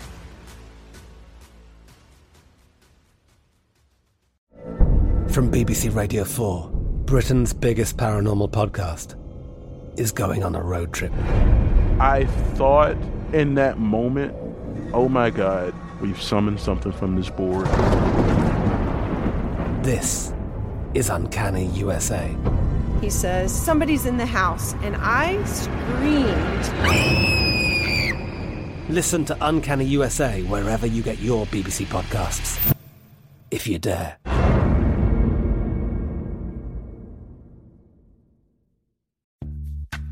Snagajob is where America goes to hire with the deepest talent pool in hourly hiring. With access to over 6 million active hourly workers, Snagajob is the all in one solution for hiring high quality employees who can cover all your needs. On demand, temp to hire, part time or full time. You name the position warehouse worker, retail associate, grocery store clerk, fitness trainer, baker, stylist, bellhop, podcast producer. Yeah Snagajob's got a worker for that. With our easy to use platform, you're able to seamlessly post and fill available positions quickly with a dedicated customer support team to provide all the help you need along the way. Kinda nice knowing you have a talent pool like that in your own backyard, right? Snagajob is the partner you need to keep your business running smoothly. So visit snagajob.com or text snag to 242424 to talk to an expert. Snagajob.com, where America goes to hire. You can work from the road while turning your vehicle into a powerful high-speed data Wi-Fi hotspot with AT&T in-car Wi-Fi. On the network that covers more roads than any other carrier. Connect up to 10 devices and stream conference calls. Finish up that presentation or answer last-minute emails. Go to att.com slash in-car Wi-Fi to see if you're eligible for a free trial today. Based on independent third-party data, always pay careful attention to the road and don't drive distracted. Wi-Fi hotspot intended for passenger use only when vehicle is in operation. Compatible device and vehicle required but it doesn't need to necessarily be about um, red, blue, um, purple, but us as as family members, right, and helping our community. Michael. Uh, I don't have that much faith in white people, but okay. Um, so when we look at um, the George Floyd Justice and Policing Act and Representative Ro Khanna, thanks for having this interview also, Roland. Um, yes, it passed the House of Representatives uh, in August, uh, uh, um, March 3rd, 2021, by vote of 220 to 212. They should try it again in the Senate. I think they should do use the strategy that Representative James Clyburn said. Clyburn said if uh, qualified immunity is the sticking point, he said take qualified immunity out of the bill, get the rest of the bill passed now, come back and get qualified immunity later uh, because you need 60 votes in the Senate, which means you need 10 Republicans. So, yes, they should try again, but there's a difference between trying to just say to voters that you tried and actually really trying to get the bill passed. Those are two different things. You need 10 Republicans. So, if you're going to get the George Floyd Justice and Policing Act passed in the Senate, you're going to have to do it a different way. Okay. And then after the 2022 midterm elections, then you could come back and get qualified immunity passed. But we have to use a different, uh, this, the, the structure of the Senate is much different than the House. So you're going to have to use a different strategy oftentimes in the Senate to, to get that 60 vote threshold than you do in the House of Representatives, which is just a simple majority. Matt? I think it's abhorrent that we even have to have this conversation. People shouldn't have to beg for basic stuff if you know 10% of the population is living in poverty and one in six are uh, not getting a livable wage it's absurd that we have 500 people holding us hostage in washington and i understand we have to talk about the mechanisms about how to address that but one, I think this harkens back to our first conversation about Kansas City, Missouri. I mean, this is exactly what faith leaders are supposed to do: be moral leaders and stand for the least of these, irrespective of their, you know, respective religion. Number one. But beyond that, the idea that we allow political jockeying to upset the idea that you know we still have large percentage of our population that doesn't have what it needs and is working every day and not making a livable wage, it should make all of us sick. So I think we need to have a systemic conversation about us as citizens and allowing these representatives to hold us hostage. The fact that we should have to beg for basic things is abhorrent in a country that touts itself as one the wealthiest country in the world and one that is guided by rights and a respect thereof. And I, it just makes me sick that we have to hope that they come around to vote the right way. It should be we get what we need. Period. Well, but this is why I I, I think about what uh, A. Philip Randolph uh, had to do when uh, he was uh, mm-hmm. at the White House and he was um, he was uh, uh, challenged when President President Franklin Delano Roosevelt was challenged by A. Yep. Philip Randolph, and he mm-hmm. said, you know, Philip, make me do it. And he was like, okay, I got something for your ass. And when he threatened to bring 200,000 people to the nation's capital, FDR right. signed an executive order. But see yeah. that see this is this is what I'm talking about when, when, when we are talking about how we use our power. And uh, and, and I, let me see. Did I take the picture of it? Let me see if I did. Because I was this more, matter of fact, I I'm, I'm glad I did. Because I was uh, I, y'all often hear me talk about uh, chaos or community. Um, Dr. King's uh, book, which, which, really is uh, one of the most important uh, books. Everybody should have a copy of it. Uh, and, and one of the things that uh, you often hear me refer to uh, when, I, when I'm talking um, in my speeches on this show, I'm referencing this particular section of the book where he's talking about black leadership, where he's talking about uh, what needs to happen. And uh, this is what King writes in the book. He says, uh, There are already structured forces in the Negro community that can serve as the basis for building a powerful, united front. The Negro Church, the Negro mm-hmm. Press, the Negro fraternities and sororities, and Negro professional associations. We must admit that these forces have never given their full resources to the cause of Negro liberation.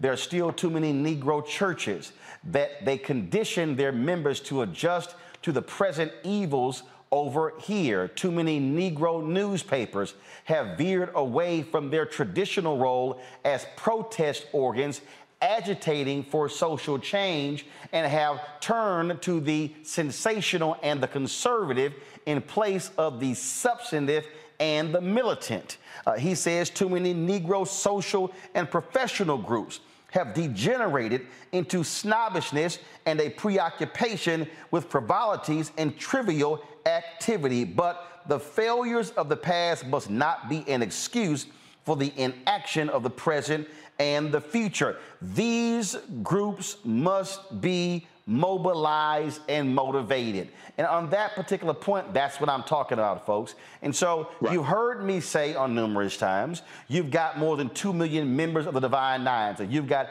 alphas uh, and uh, kappas and omegas and sigmas and iotas and deltas and AKAs and zetas and sigma gamma rho. You've got uh, Eastern Star, you've got Prince Hall Mason, you've got Sigma Pi Phi mm-hmm. fraternity, mm-hmm. the Boule, you've got the Links, you've got all these different groups. But the question is, how are they using that their collective membership to be able to sort of drive this issue? And this is where I believe that uh, when you begin to have not just the leaders, see, I'm not interested in the leaders meeting at the White House. I'm not interested in the leaders meeting with President Biden or President Joe Biden. What I'm interested in them coming back and pressing that button saying to every member, I want you to send an email uh, to your House member, send this, hit, hit corporations. How do you take that collective power to be able to advance the black collective? But unfortunately, too many of our organizations are concerned about their own internal politics and their own meetings internally, as opposed to how do you begin to advance and change things for the black community. And so I would hope that they would use their power to listen, to do what Reverend Barber has been talking about, to do what others have been talking about, and that is to be able uh, to affect this change. And in fact, I was, I, when I was, uh, I showed you that tweet earlier uh, from Dr. Barber. And one of the things uh, that he uh, posted, uh, and this is what he posted here, he said the Poor People's Campaign, uh, they are organizing uh, to reach 5 million poor and low wage people and low propensity voters across the nation. Our votes are demands. Folks, numbers don't lie. When you're able to reach those low propensity voters, you can change whole elections. And that's how groups must be using uh, their power. When we come back, we're going to talk about uh, Elijah McClain, the results of his autopsy, also a cop in suburban Chicago who's been charged with the murder of a black man, and the DOJ indicting a white man for burning a cross in Mississippi. All of that is next right here on Roland Martin Unfiltered on the Black Star Network. Please download the Black Star Network app all platforms Apple phone, Android phone, Apple TV, Android TV, Roku, Amazon Fire TV, Xbox One, Samsung Smart TV. Also, please join our Bring the Funk fan club. Your dollars make it possible for us to do what we do. Uh, P.O. Box 57196, Washington, D.C. 20037 uh, dash 0196. Cash App is dollar sign RM Unfiltered. PayPal is R Martin Unfiltered. Venmo is RM uh, Unfiltered. Zelle is Roland at RolandSMartin.com. Roland at RolandMartinUnfiltered.com. And don't forget to get your copy of my book, White Fear how the browning of America is making white folks lose their minds. Uh, folks, I speak to the issues we talk about all, all the time, lay out the historical realities of what's going on. Uh, and here is a quote uh, from Reverend Barber on this issue. Fear is at the root of almost every injustice fear of the other, fear that is created by false assumptions, or fear created by a desire for power. Roland Martin's book addresses a particular kind of fear that has been both the backdrop and forefront of racism in this country. This is an important read for all people, regardless of your race and color. Understand white fear so you can release and resist it. If you want to get your copy, you can download a copy on Audible, available on their platform. You can also get your copy uh, from the publisher BenBella Books, Books, Amazon, Barnes & Noble, IndieBound, Bookshop, Chapters, Books A Million, Target, or order it from your favorite black bookstore. I'll be right back.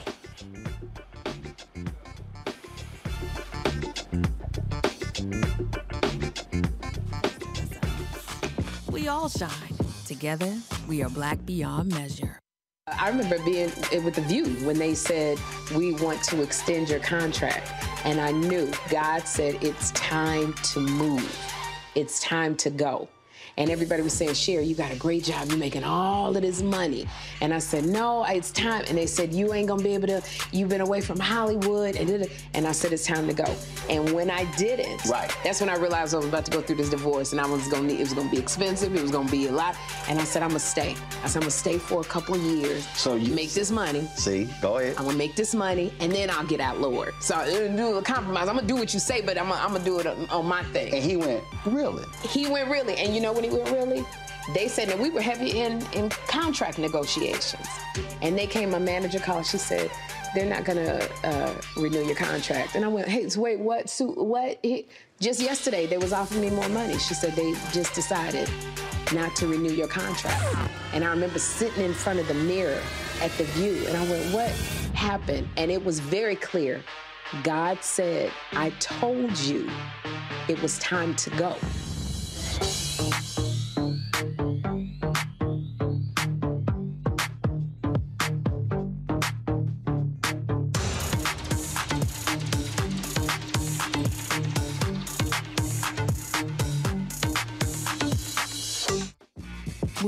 Invest in ourselves, we're investing in what's next for all of us. Growing, creating, making moves that move us all forward. Together, we are black beyond measure.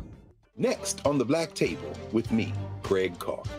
Immigrants lured off Texas streets and shipped to places like Martha's Vineyard and Washington, D.C.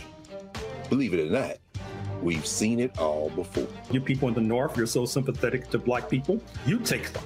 60 years ago, they called it the reverse freedom rides. Back then, Southern governors shipped black people north with the false promise of jobs and a better life. It's a part of a well known playbook being brought back to life. So, what's next?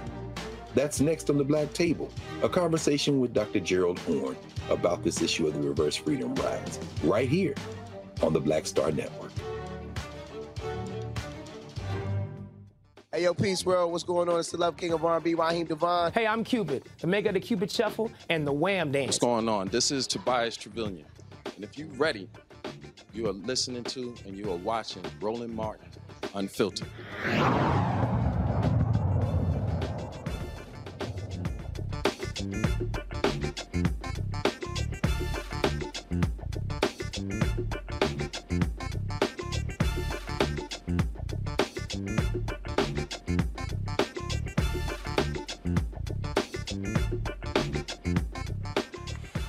Folks in Colorado, the autopsy of a black man who died at the police of a police encounter uh, in the Denver suburb uh, three years ago now says the cause of death was due to potent sedatives that were injected into him. Elijah McClain died after being forcibly restrained and injected with ketamine after being stopped by police in Aurora for being suspicious.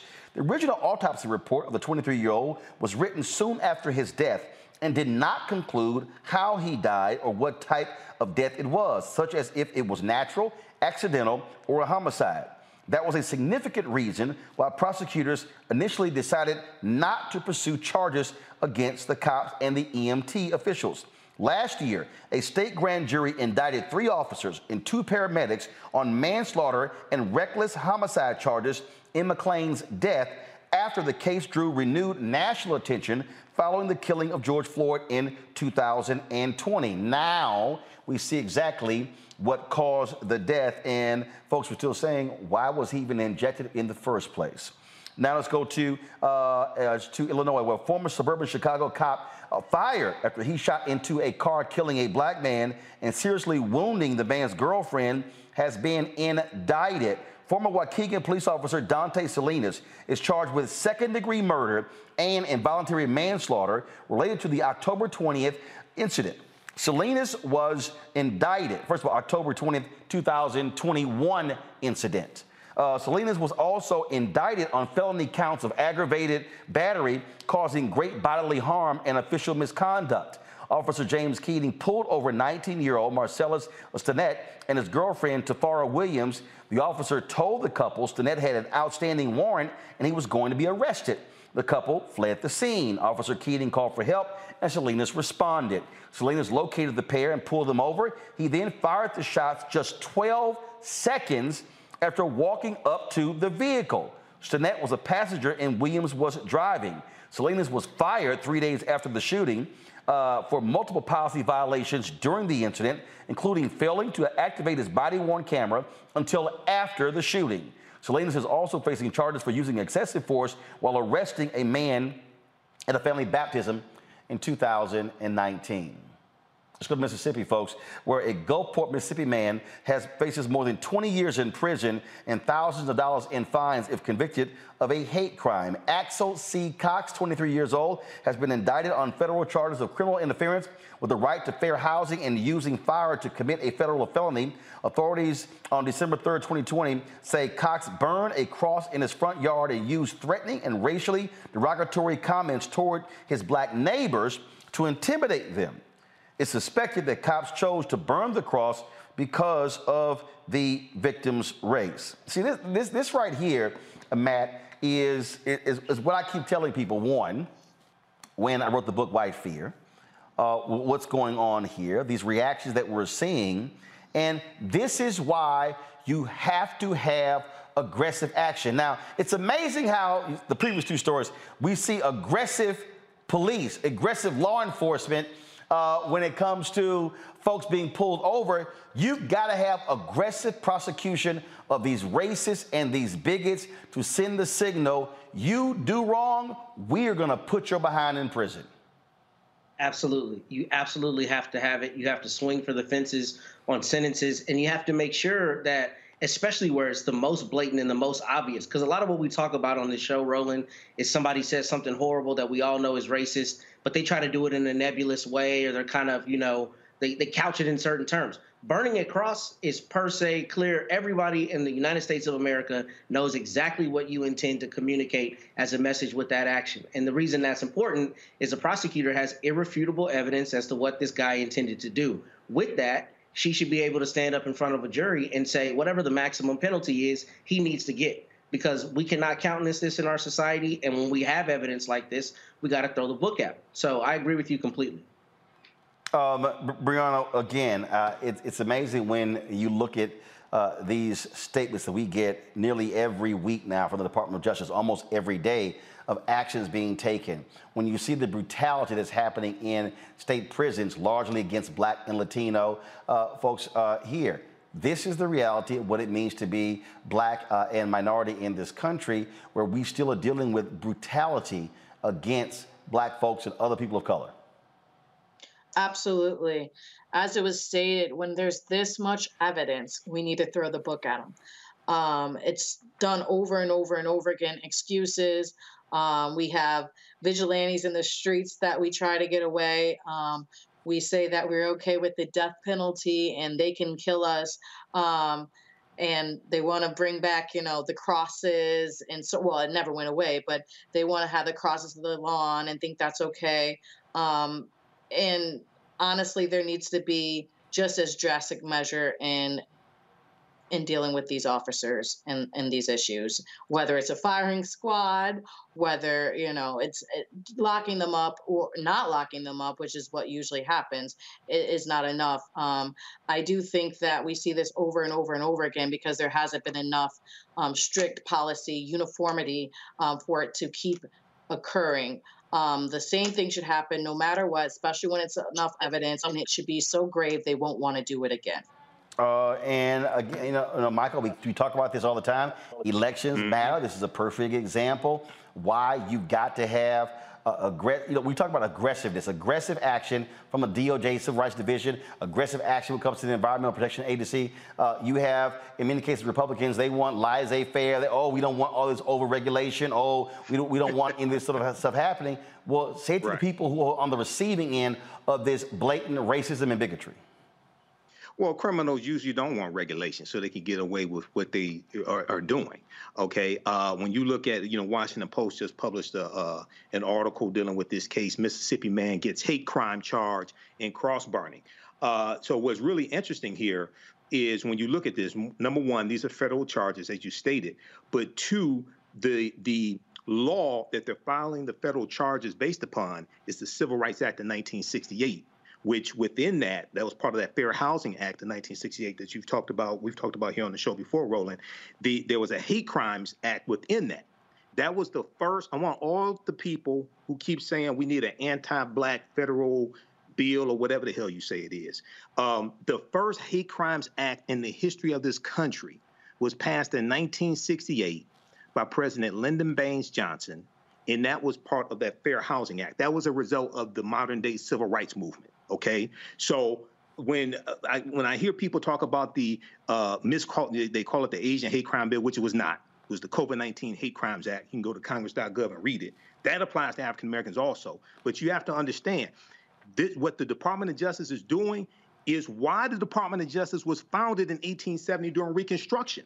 They were founded largely to enforce the rights of newly freed African Americans and enforce vote, enforce their voting rights. This is in the tradition of the Department of Justice. So once again, this is another example of how elections have consequences, and why we need to understand law and why we have to vote strategically as well. Uh, indeed, indeed, and so uh, you know, it's just uh, again, I think when, when, when, you look at these these stories, uh, Matt, when you look at uh, the case of the officer firing firing the shots, Again, you're on the scene for 12 seconds. 12 seconds. Okay. Uh, a video was circulating this circulating this week of a white cop uh, pulling pulling a white person over, and boy, the, the, the amount of restraint that was shown is stunning. And it, it, just happens over and over and over again. And then when you see these cross burnings, when you see these things happen uh, in, in, these states, when you see the DOJ indicting and prosecuting and convicting uh, wardens and corrections officers for brutalizing inmates, uh, folks need to understand uh, that there still are heinous individuals who have the power and the authority uh, that's to subjugate people and how they're abusing them and in many cases killing them. Absolutely. And I think, at least as to the first story that we had today in Kansas City, Missouri, what's really important for people to know is those DOJ patterns and practices um, investigations can yield indictments. I mean, that's what happened in mm-hmm. Louisville in the Breonna Taylor situation. I know we've talked about those indictments here before. So for this DOJ to be aggressive and to be incisive in exactly what it's looking at, and for that to yield, you know, criminal responsibility is very important. But what's particularly tragic about it is one, it's so pervasive across the country that no matter where you go, you have these issues, and you have these issues going on for decades before you have Kristen Clarke and an aggressive DOJ stepping in. So I think we're going to see, you know, going forward, a lot of uh, like stories coming to light showing that these kinds of things have been going on forever unavenged. And that's the, the real reality of it is, you know, we like to talk about civil rights, but it is so difficult to hold accountable these people as a private private citizen. I got today hmm. a notice of appeal in a very obvious case where they let my client's son die in jail by not giving him insulin for three days. That's absurd, right? But I still have to fight that at the Fifth Circuit. But when it comes to DOJ, it's different because they're bringing uh, criminal actions based on civil rights violations, which makes it a prosecution. And that is one of the best ways to hold accountable people doing these heinous acts. So I'm glad to see Ms. Clarke and her team are really, you know, working as hard as they are because we're we're better for it as Americans. And of course, uh, it was on this day uh, in 1955 when all-white jury acquitted the two white men for killing and lynching Emmett Till. Uh, of course, uh, that was a Roy Bryant and J.W. Milam. Uh, and you know, I, I, saw a couple of weeks ago, a couple of Thursdays ago, the movie Till. when I was in the New York screening with Whoopi Goldberg, and and I'll say this here, and I fundamentally believe it. Uh, I don't give a damn how old Carolyn Bryant is. I don't give a damn how sick she is. Uh, she should be brought to justice uh, and locked up for her culpability in the murder and the lynching of Emmett Till. Uh, and so, if you can put Bill Cosby in prison, if you can put uh, old folks in prison who were Nazi guards, well, you damn sure can put that racist uh, white woman, uh, Carolyn Bryant, in prison uh, for what she did with Emmett Till. And I ain't got no problem with her dying in prison, just like Byron De La Beckwith died in prison. And so y'all can talk about forgive all you want to. Yeah, okay. Mm, guess what? I don't forget. I don't forget. So, uh, unfortunately, uh, that has not been the case, but it actually should be the case. Folks, gonna go to a break. We come back. Uh, Apple Plus today debuts the Sidney Poitier documentary uh, called Sidney. It is an unbelievable doc, uh, and I was there on Wednesday for the Los Angeles screening, and you'll hear from Reggie Hudlin and Oprah Winfrey about it. You're watching Roland Martin Unfiltered on the Black Star Network, where we keep it real, keep it black. We cover stories that nobody else uh, talks about. Uh, if you want to support us in what we do, please download our app, the Black Star Network app. Available on all platforms Apple phone, Android phone, Apple TV, Android TV, Roku, Amazon Fire TV, Xbox One, Samsung Smart TV. Also, please join our Bring the Funk fan club where all of your dollars make it possible for us to do what we do. Uh, Cash App, excuse me, uh, you want to send a check or money order to uh, P.O. Box 57196, Washington, D.C. 20037 0196. Um, of course, Cash App is dollar sign RM Unfiltered. PayPal is R Martin Unfiltered. Uh, Venmo is RM Unfiltered. Zelle is Roland at RolandSMartin.com. Roland at RolandMartinUnfiltered.com. Shout out to Day Day, 6 a.m. Cheryl Brody, Leo Hackett, Robert, Annette Jones, Whitney, Celine Glover, uh, Zeno uh, Crooks, LaSharon Carter, uh, Esau, Antoinette Noel, Raymond, uh, Ramon Adams, uh, Mauricia. Uh, uh, Mauricia, let's see here. Uh, Denise Wright, Timothy Williams. Thank you for all of you. Uh, Cheryl Jackson, Vanessa Howard, Vincent Wright, Clifford Jones, and let me see here. Who else? Paul Martin, Crash, Vincent Porter, uh, Helen Smith, uh, Winston Freeman. Thank all of you so for, for supporting us on Roland Martin Unfiltered. I'll be right back.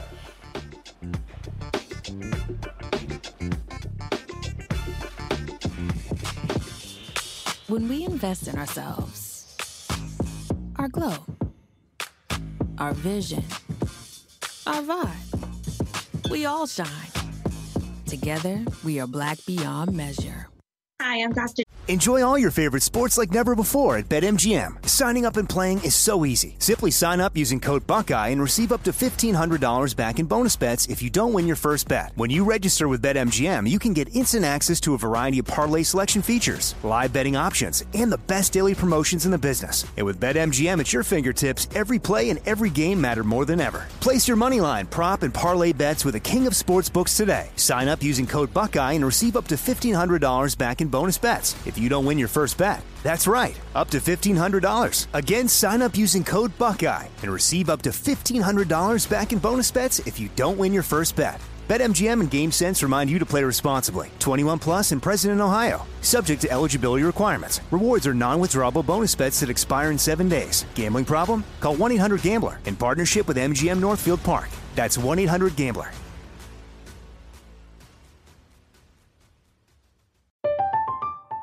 I'm Katya Adler, host of The Global Story. Over the last 25 years, I've covered conflicts in the Middle East, political and economic crises in Europe, drug cartels in Mexico. Now I'm covering the stories behind the news all over the world in conversation with those who break it. Join me Monday to Friday to find out what's happening, why, and what it all means. Follow the global story from the BBC wherever you listen to podcasts.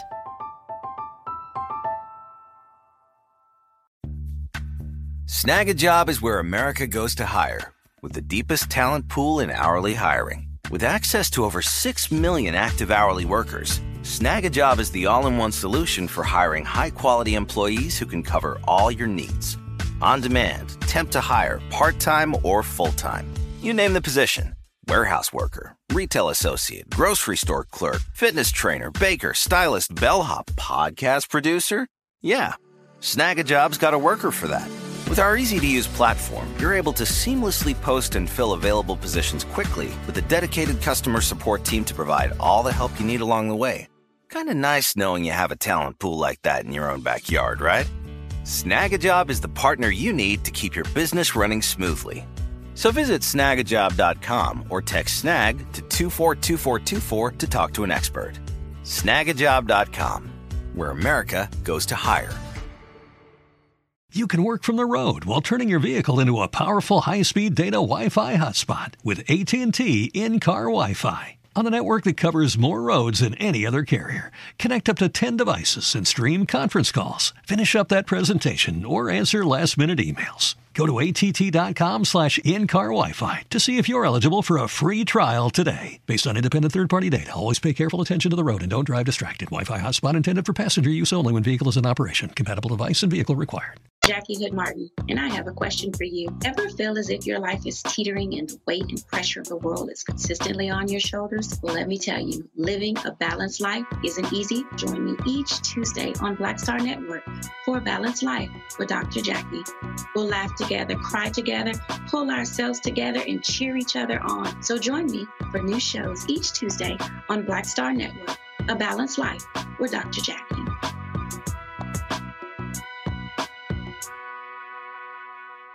When we invest in ourselves, we all shine. Together, we are black beyond measure. We're all impacted by the culture, whether we know it or not. From politics to music and entertainment, it's a huge part of our lives, and we're going to talk about it every day right here on The Culture with me, Faraji Muhammad, only on the Black Star Network.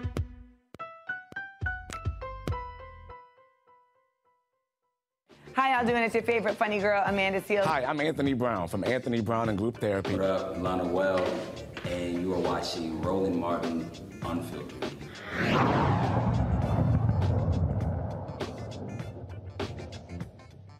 Wednesday, I was in Los Angeles for the screening of the Apple uh, Films documentary on the great Sidney Poitier, the longtime friend of this man, uh, Harry Belafonte. He's actually uh, in doc as well. It tells uh, the, the, amazing story uh, of Sidney Poitier's life, all the stuff that he had to endure. Uh, here is the trailer.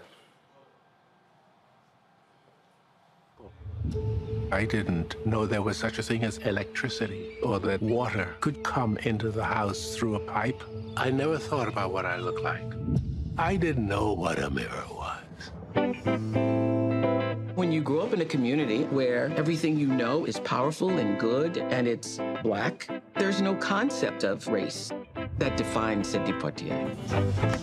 I left the Bahamas with this sense of myself. And from the time I got off the boat, America began to say to me, you're not who you think you are. I'm a black man in a white. There was a habit in Hollywood of utilizing blacks in the most disrespectful ways. And I said, I cannot play that. I don't think Sidney ever played a subservient part. Never bucked his eyes, never ducked his head. They call me Mr. Tibbs. It was the first time I had seen a black man assert his power. I'm a giant, and I'm surrounded by ants. I wanted to marry Sidney Poitier. He was like, wow. Movie stars should be wow. Biggest box office draw, Black Man, 1967 68 and the whole country is spiraling around him. We're hanging together by a few cultural threads, and Sidney Poitier is one of those cultural threads. The winner is Sidney Poitier. It's not easy being the first when you have to represent the entire race. He had big shoulders. He was given big shoulders, but he had to carry a lot of weight. If there were equality of opportunity in this business, there'd be 15 Sidney Poitiers and 10 or 12 Belafontes. But there Or not. the other way around. Watch it, watch it, watch it. He's gonna put black people in positions where they can have a career behind the camera. He came to this earth to move it, to change it, to shake it. You think of yourself as a colored man. I think of myself as a man. That's the summary of him. I love him so much. My life has had more than a few wonderful, indescribable turns.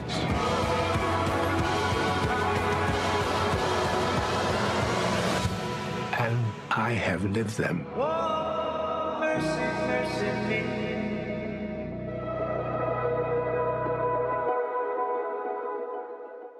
It really is uh, an incredible documentary. And one of the things that was interesting, um, and it deals with how some people perceived him, talked about how he was, you know, uh, people called him an Uncle Tom. He was making white folks feel good with his movie roles. Uh, but there was a news conference that took place where, let's just say, he was not too particularly happy with a questioning that came from the media on the issue of race and the riots.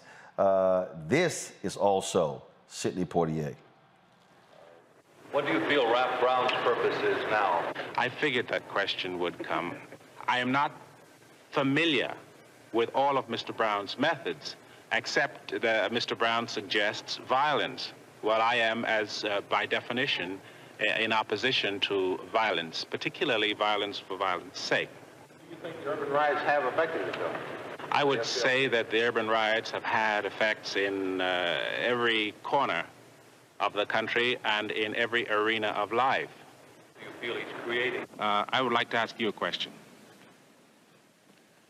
Why is it that you guys are hounds for bad news?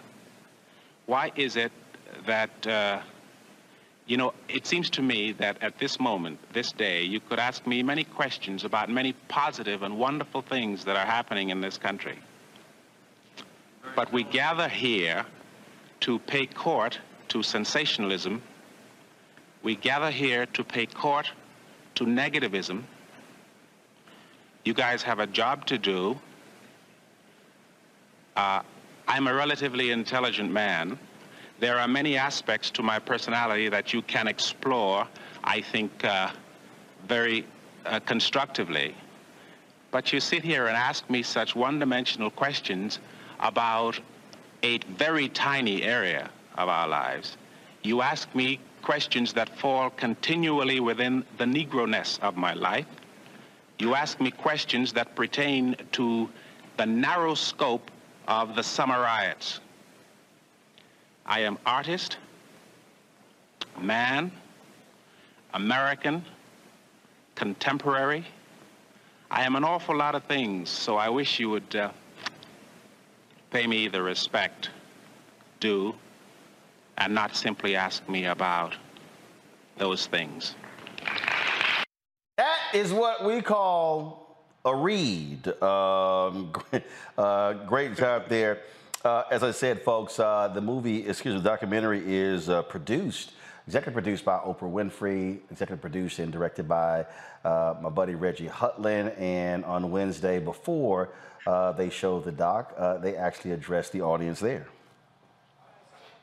Out. Uh, and thanks to the Academy Museum. And if you have not visited the Academy Museum, please do. It's an extraordinary space.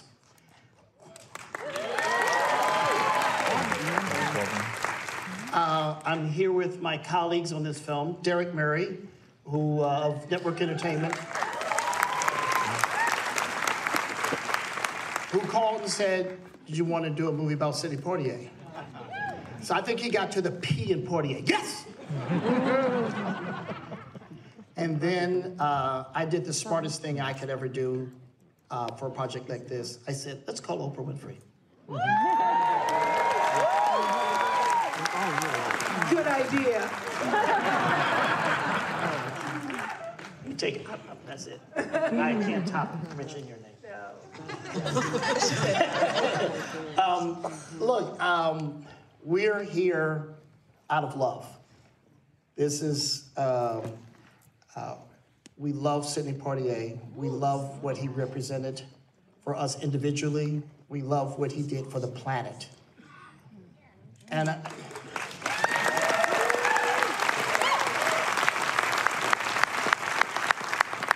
and you know, this is this movie's for a, a lot of people. It's me attempting to pay back what he did for me because if not for Sidney Poitier, I'm not standing here.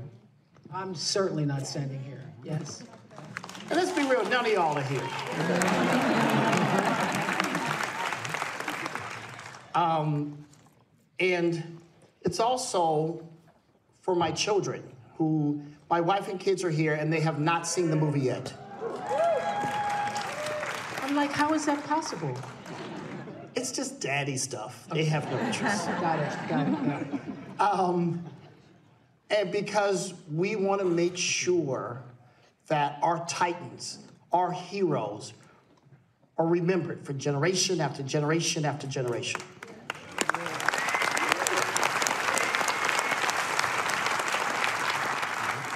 And speaking of titans and heroes, I'm going to pass the mic to Miss Oprah Winfrey. Say a few words. Yeah, say something before I speak. All right. All right. no pressure at all, right? Yes. Zero pressure. I think it's actually important to say uh, that this project started right back in 2018. Mm. It Yeah. started with the full support of Sydney and Joanna Yes. and the family and embraced uh, the concept of bringing this project to life. It was long overdue, right? It was long overdue. So it started in 2018 and four years later, here we are together. This is epic.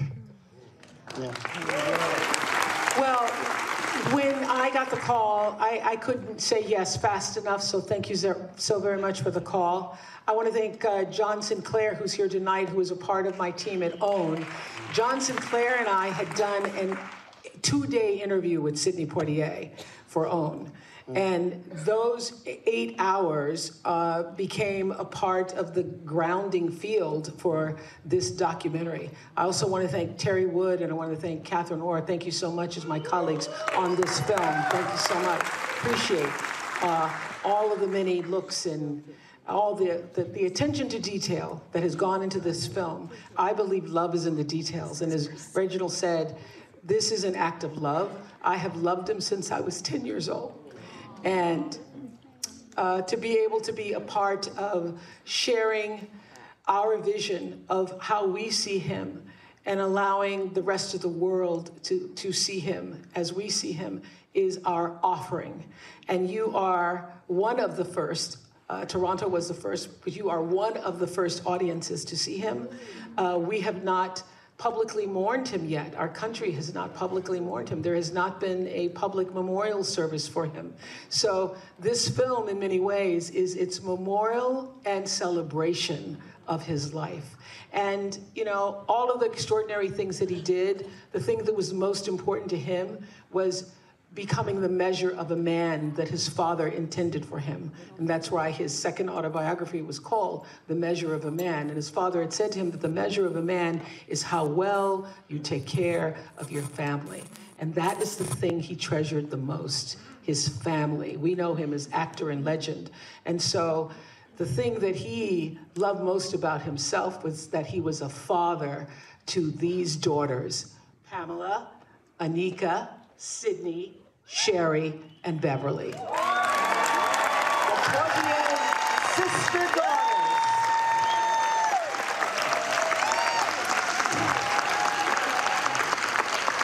Pamela, Anika, Sydney, Sherry, Beverly. I'm going to let you speak for all the sisters and all the daughters. What does this moment mean to you and the family? It's a great moment, great moment for us to be here and um, share the film with you.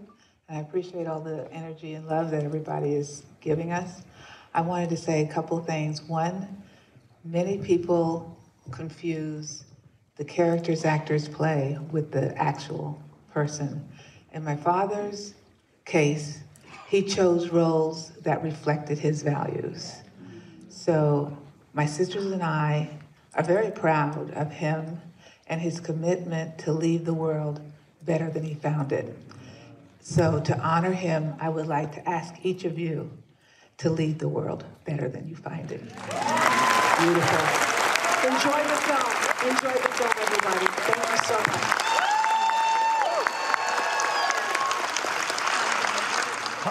Um, it, it really is extraordinary. I, I want to start. Uh, I'll start with you, Michael. The thing that I, I, what Reggie Hudlin said, I think is important. We talked about how we have to uh, honor our giants. Uh, when Oprah Mhm. said there's been no public memorial, that was one of the. You know, we did uh, an extensive tribute uh, to Sidney Poitier. I think over a couple of days uh, on our show, and that's one of the reasons why. Because you know, I, I was actually uh, greatly offended, if you will. Uh, granted, he had been retired for 20 plus years uh, with the type of coverage or the lack thereof, really uh, focusing on uh, his legacy uh, in his career uh, from mainstream media, which is why, as, as Reggie said, we have to tell our own stories. Absolutely. Uh, power is the ability to define and shape reality and have other people accept your definition of reality as if it were their own, as one of our great African centered scholars, Dr. Wade Noble, says. Um, I, I did a tribute to Sidney Poitier on the African History Network show. Uh, I remember going to the movies with my parents in the 1970s, seeing the Bill Cosby, Sidney Poitier movies. We went to the drive-in. I was sitting in the back seat. I remember a piece of the action in Uptown Saturday Night. Um, and in uh, a piece of the action, that was Sheryl Lee Ralph's first acting role. She was one of the uh, teenage delinquent students uh, in the uh, youth program. Uh, so you have Uptown Saturday Night, a piece of the action, and Let's Do It Again.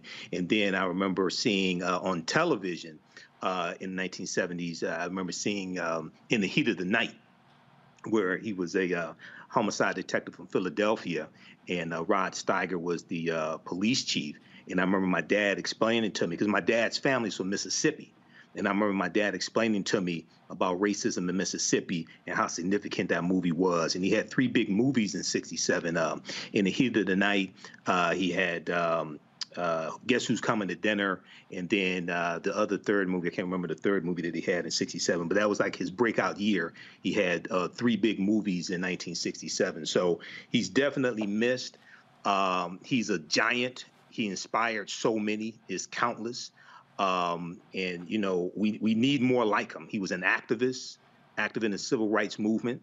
Uh, and we, we need more like him as well. So I, I'm going to check out this documentary. The thing here, Brianna, that uh, that I, for me that that has to be talked about is that uh, I think that this was the case then, but I also I think we still see it now. Where you got some black folks who don't understand lanes, um, and you have folks who they didn't like the roles that he played and, and he was too subservient and he was he made white folks feel too good and too happy i mean we, we still hear those things and i think part of this is not understanding that one, not everybody does the same thing. Not everybody is an activist, can be an activist. Not everybody should be an activist. Uh, and so when we look at African Americans, we look at folks in our totality, how we all are contributing.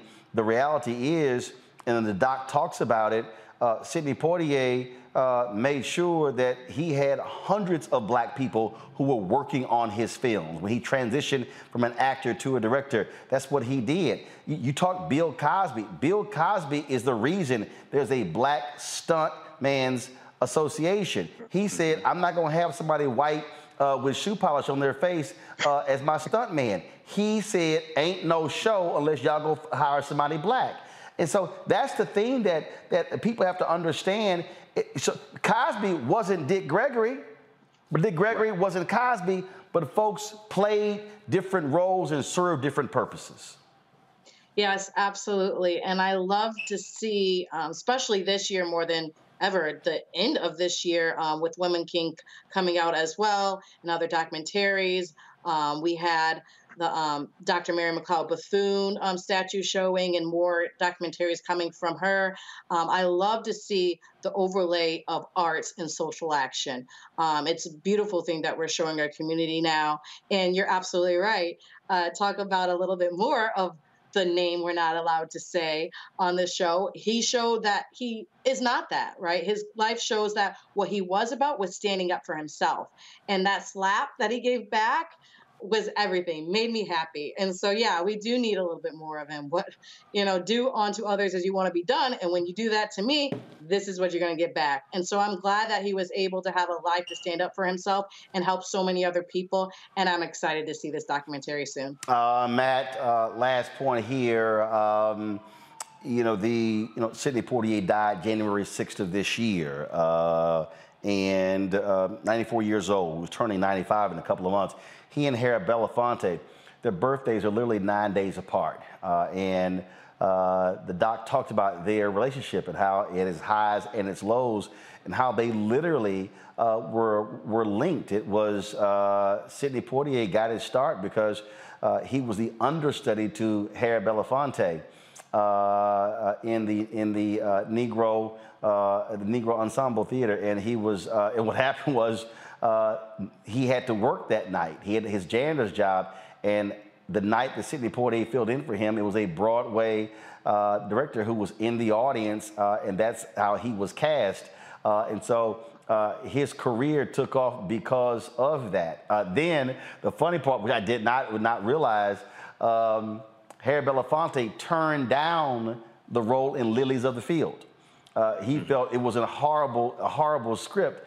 And he said, and how Sidney took it, and how he put his touch on it, and that's how he wins the Academy Award.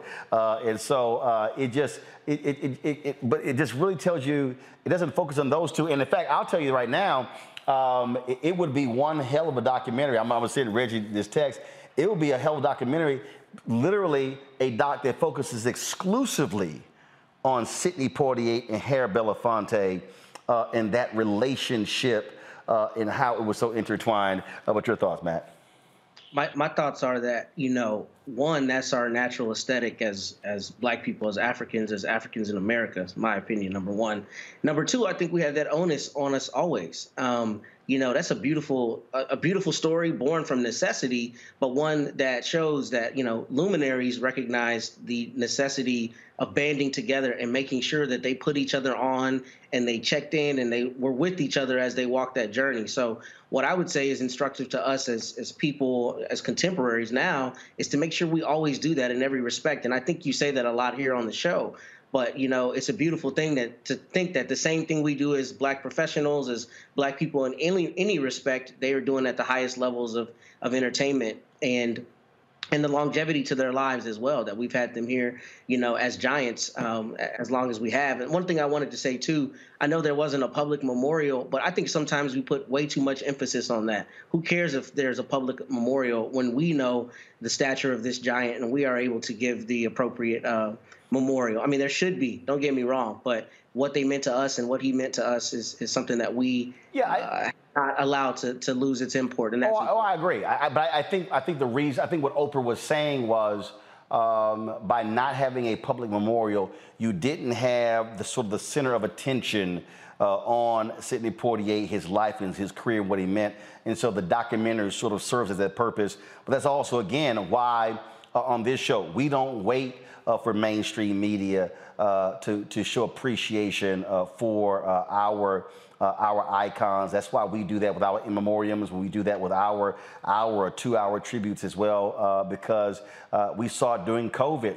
Uh, when there were not public memorials or in funerals, when um, uh, when uh, Reverend C.T. Vivian passed away, when you had Reverend Dr. Joseph Lowery who passed away, um, you know there was no public uh, funeral for Reverend Lowery. Uh, and but we ensured, made sure that we paid tribute to him. Same thing uh, when Earl Graves passed away. The public memorial really was uh, several months, a few months ago at, at Morgan State uh, for him as well. And so, um, so she's absolutely right. But again, this is why black-owned media matters because it's about us not waiting for someone else uh, to tell our story. And so uh, this documentary took four years uh, to put together. Uh, and so, uh, but we wanted to make sure that we honored him uh, in due time. Uh, and I, I was talking to uh, uh, Rich and I were sharing the story, and I was talking to uh, Steve McKeever and others um, about Sidney Poitier, and I actually happened uh, to run into someone who worked with him, uh, and she said, you know, uh, we talk about, talk about you all the time because what happened was we were so one the first time. So there were, th- were three different occasions I got a chance to meet uh, Sidney Poitier and talk with him. Uh, and the first time was when Ben Ben Jealous told me that Harry Belafonte and Sidney Poitier were going to be presenting at the NAACP Image Awards, and I said, "Well, I absolutely have got to uh, got to meet him." And uh, I called Mr. B, and he said, "He said you had met Sidney?" I'm like, "No, I had not." Uh, and so, so I go backstage, and so, so, so when they present, they both come out, and, and, everyone stands up. Everyone in the audience stands up, and they're applauding. Well, that's when I got up and went backstage because typically at those award shows, you know, they bounce out as soon as they walk off the stage. And so I'm waiting backstage for them to finish, and they come out. Uh, and Mr. B introduces me, uh, and uh, I said, you know, Mr. Poitier, good to meet you. And he goes, we've met before. And I'm like, nah, player, we ain't, we met before. He said, oh, yes, we have. He said, I know you through television. and so we, and, so he's, he begins, he begins to, uh, to talk about uh, uh, appreciating my work on television. And so I'm standing there like, hold up, I'm, hold up, I'm supposed to be appreciating your work. Uh, and so we had some good laughs backstage. Uh, and then we took pictures, uh, took a bunch of pictures as well.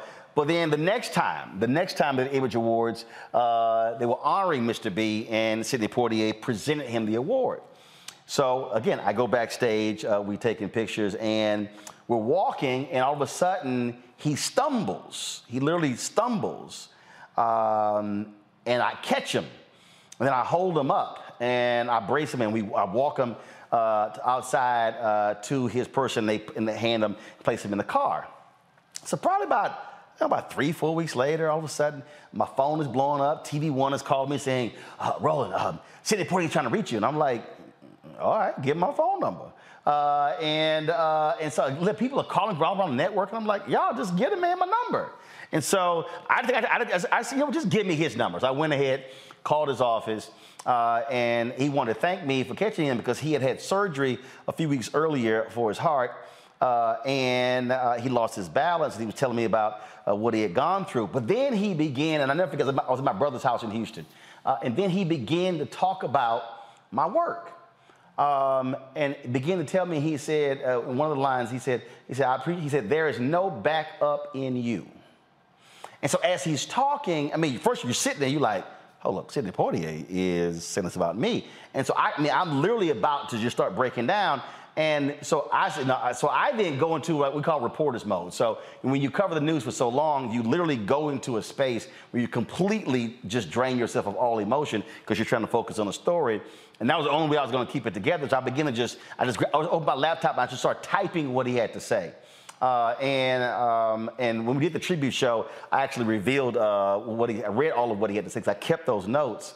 Uh, but it was just it was just amazing to listen to listen to him and because again you don't you don't assume someone watches you and, and knows what you do uh, but to listen to him talk about how I operate in my work uh, and how I don't back down from anyone uh, certainly just blew me away uh, that Sidney Poitier had those uh, things to say.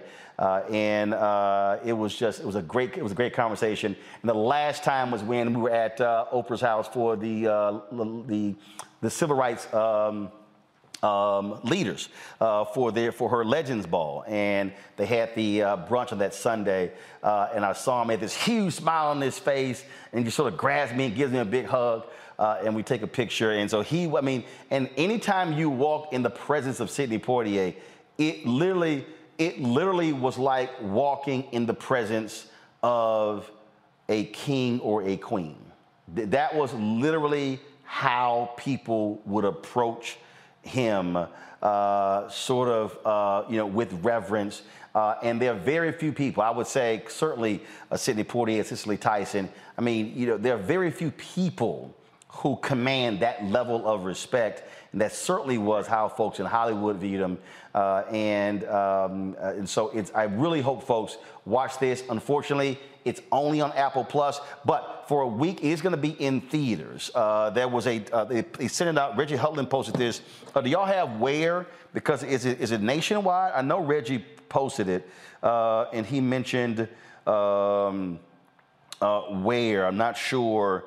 Uh, let's see here. Um, it's the uh, Laemmle Theaters. I don't know what, actually, they're in LA. So I don't know if this is only going to be in Los Angeles, but. Um, but it's, it is in theaters. Um, it's L-A-E-M-M-L-E.com. L-A-M, uh, dot com. Um, it says forward slash film forward slash Sydney. And it says one week only for September 23rd to September 29th. It will be in theaters. Uh, I wish it wasn't just uh, at that movie theater, uh, but it is, it is, available on Apple Plus. And so, you know, folks, not, not Netflix, not Hulu, not Peacock, not all those streaming services. Apple Plus is a separate streaming service. Uh, and so check that out. And then, and if you do, and I know some of y'all might do, y'all might just get Apple Plus for a month. It's all good. First of all, if you have bought, let me help y'all out. I think they're still offering, if you bought an Apple, Apple phone or an iPad in the, in the last year, you get Apple, Apple Plus for free for a whole year.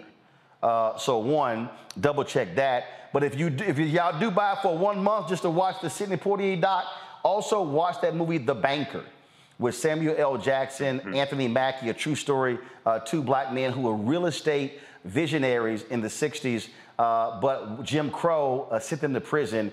Uh, they literally could have been uh, that, if Jim Crow hadn't gotten in the way, they probably could have created one of the country's largest real estate empires, not black, real estate, period, if Jim Crow wouldn't let them. So that's another movie that was done by, financed by Apple Films. It's on Apple Plus. Phenomenal movie. Uh, and so hope y'all check it out. Uh, Michael, Brianna, I'm back. We appreciate y'all joining us on the show today. Thank you so very much.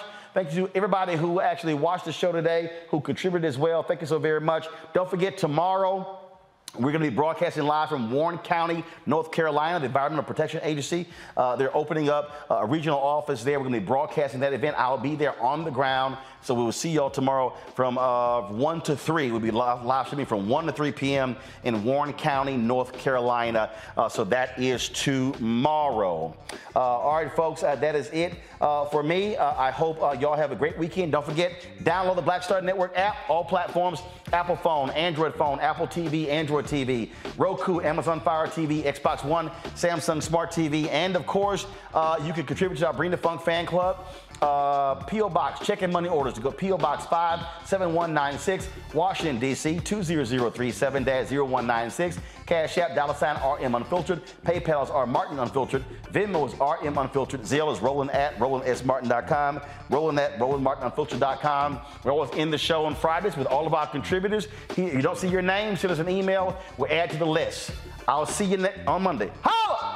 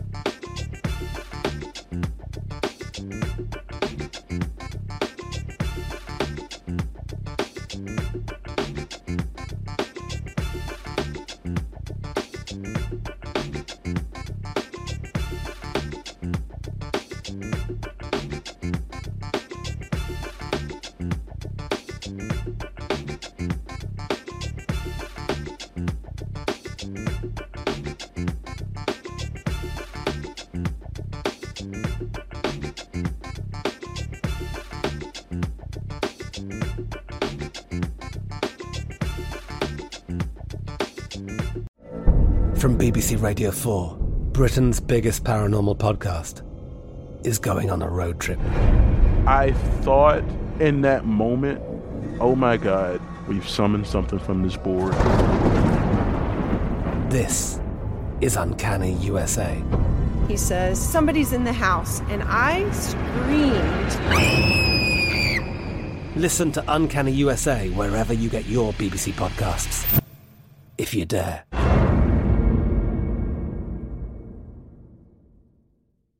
Are you looking for the perfect move in ready home this spring season? Now's the time to buy at Fisher Homes. For a limited time only, enjoy below market interest rates starting at 5.375% APR, 6.139% APR. With these exclusive lower rates, you can save hundreds on a move in ready home and start enjoying the benefits of home ownership even faster. Schedule your personal tour with one of our new home specialists at FisherHomes.com and make this spring the season you find your perfect home sweet home. Financing provided by Victory Mortgage, LLC, NMLS 461249, Equal Housing Lender. If a new house is on your wish list in the next five years, grow your savings faster and experience your dreams with an Ohio Homebuyer Plus account from Kemba Financial Credit Union. A savings account specifically designed to save for a new home where you can earn 7% APY, a $500 matching bonus, and a $1,500 mortgage closing cost credit. Learn more at Kemba.org. Offer expires March 31st, 2025. APY equals annual percentage yield. Restrictions apply. NMLS 292230. Equal housing lender. Federally insured by NCUA. This is Ashley Iaconetti from the Ben and Ashley I Almost Famous podcast. The state of Tennessee is one of the few places where the sounds are just as breathtaking as the sights. Whether that's live music at a historic music venue, the crack of an open fire at a campsite in the wilderness, or hearing kids laughing as they explore what's right around the bend, Tennessee just sounds perfect. Start planning your trip at tnvacation.com. Tennessee sounds perfect.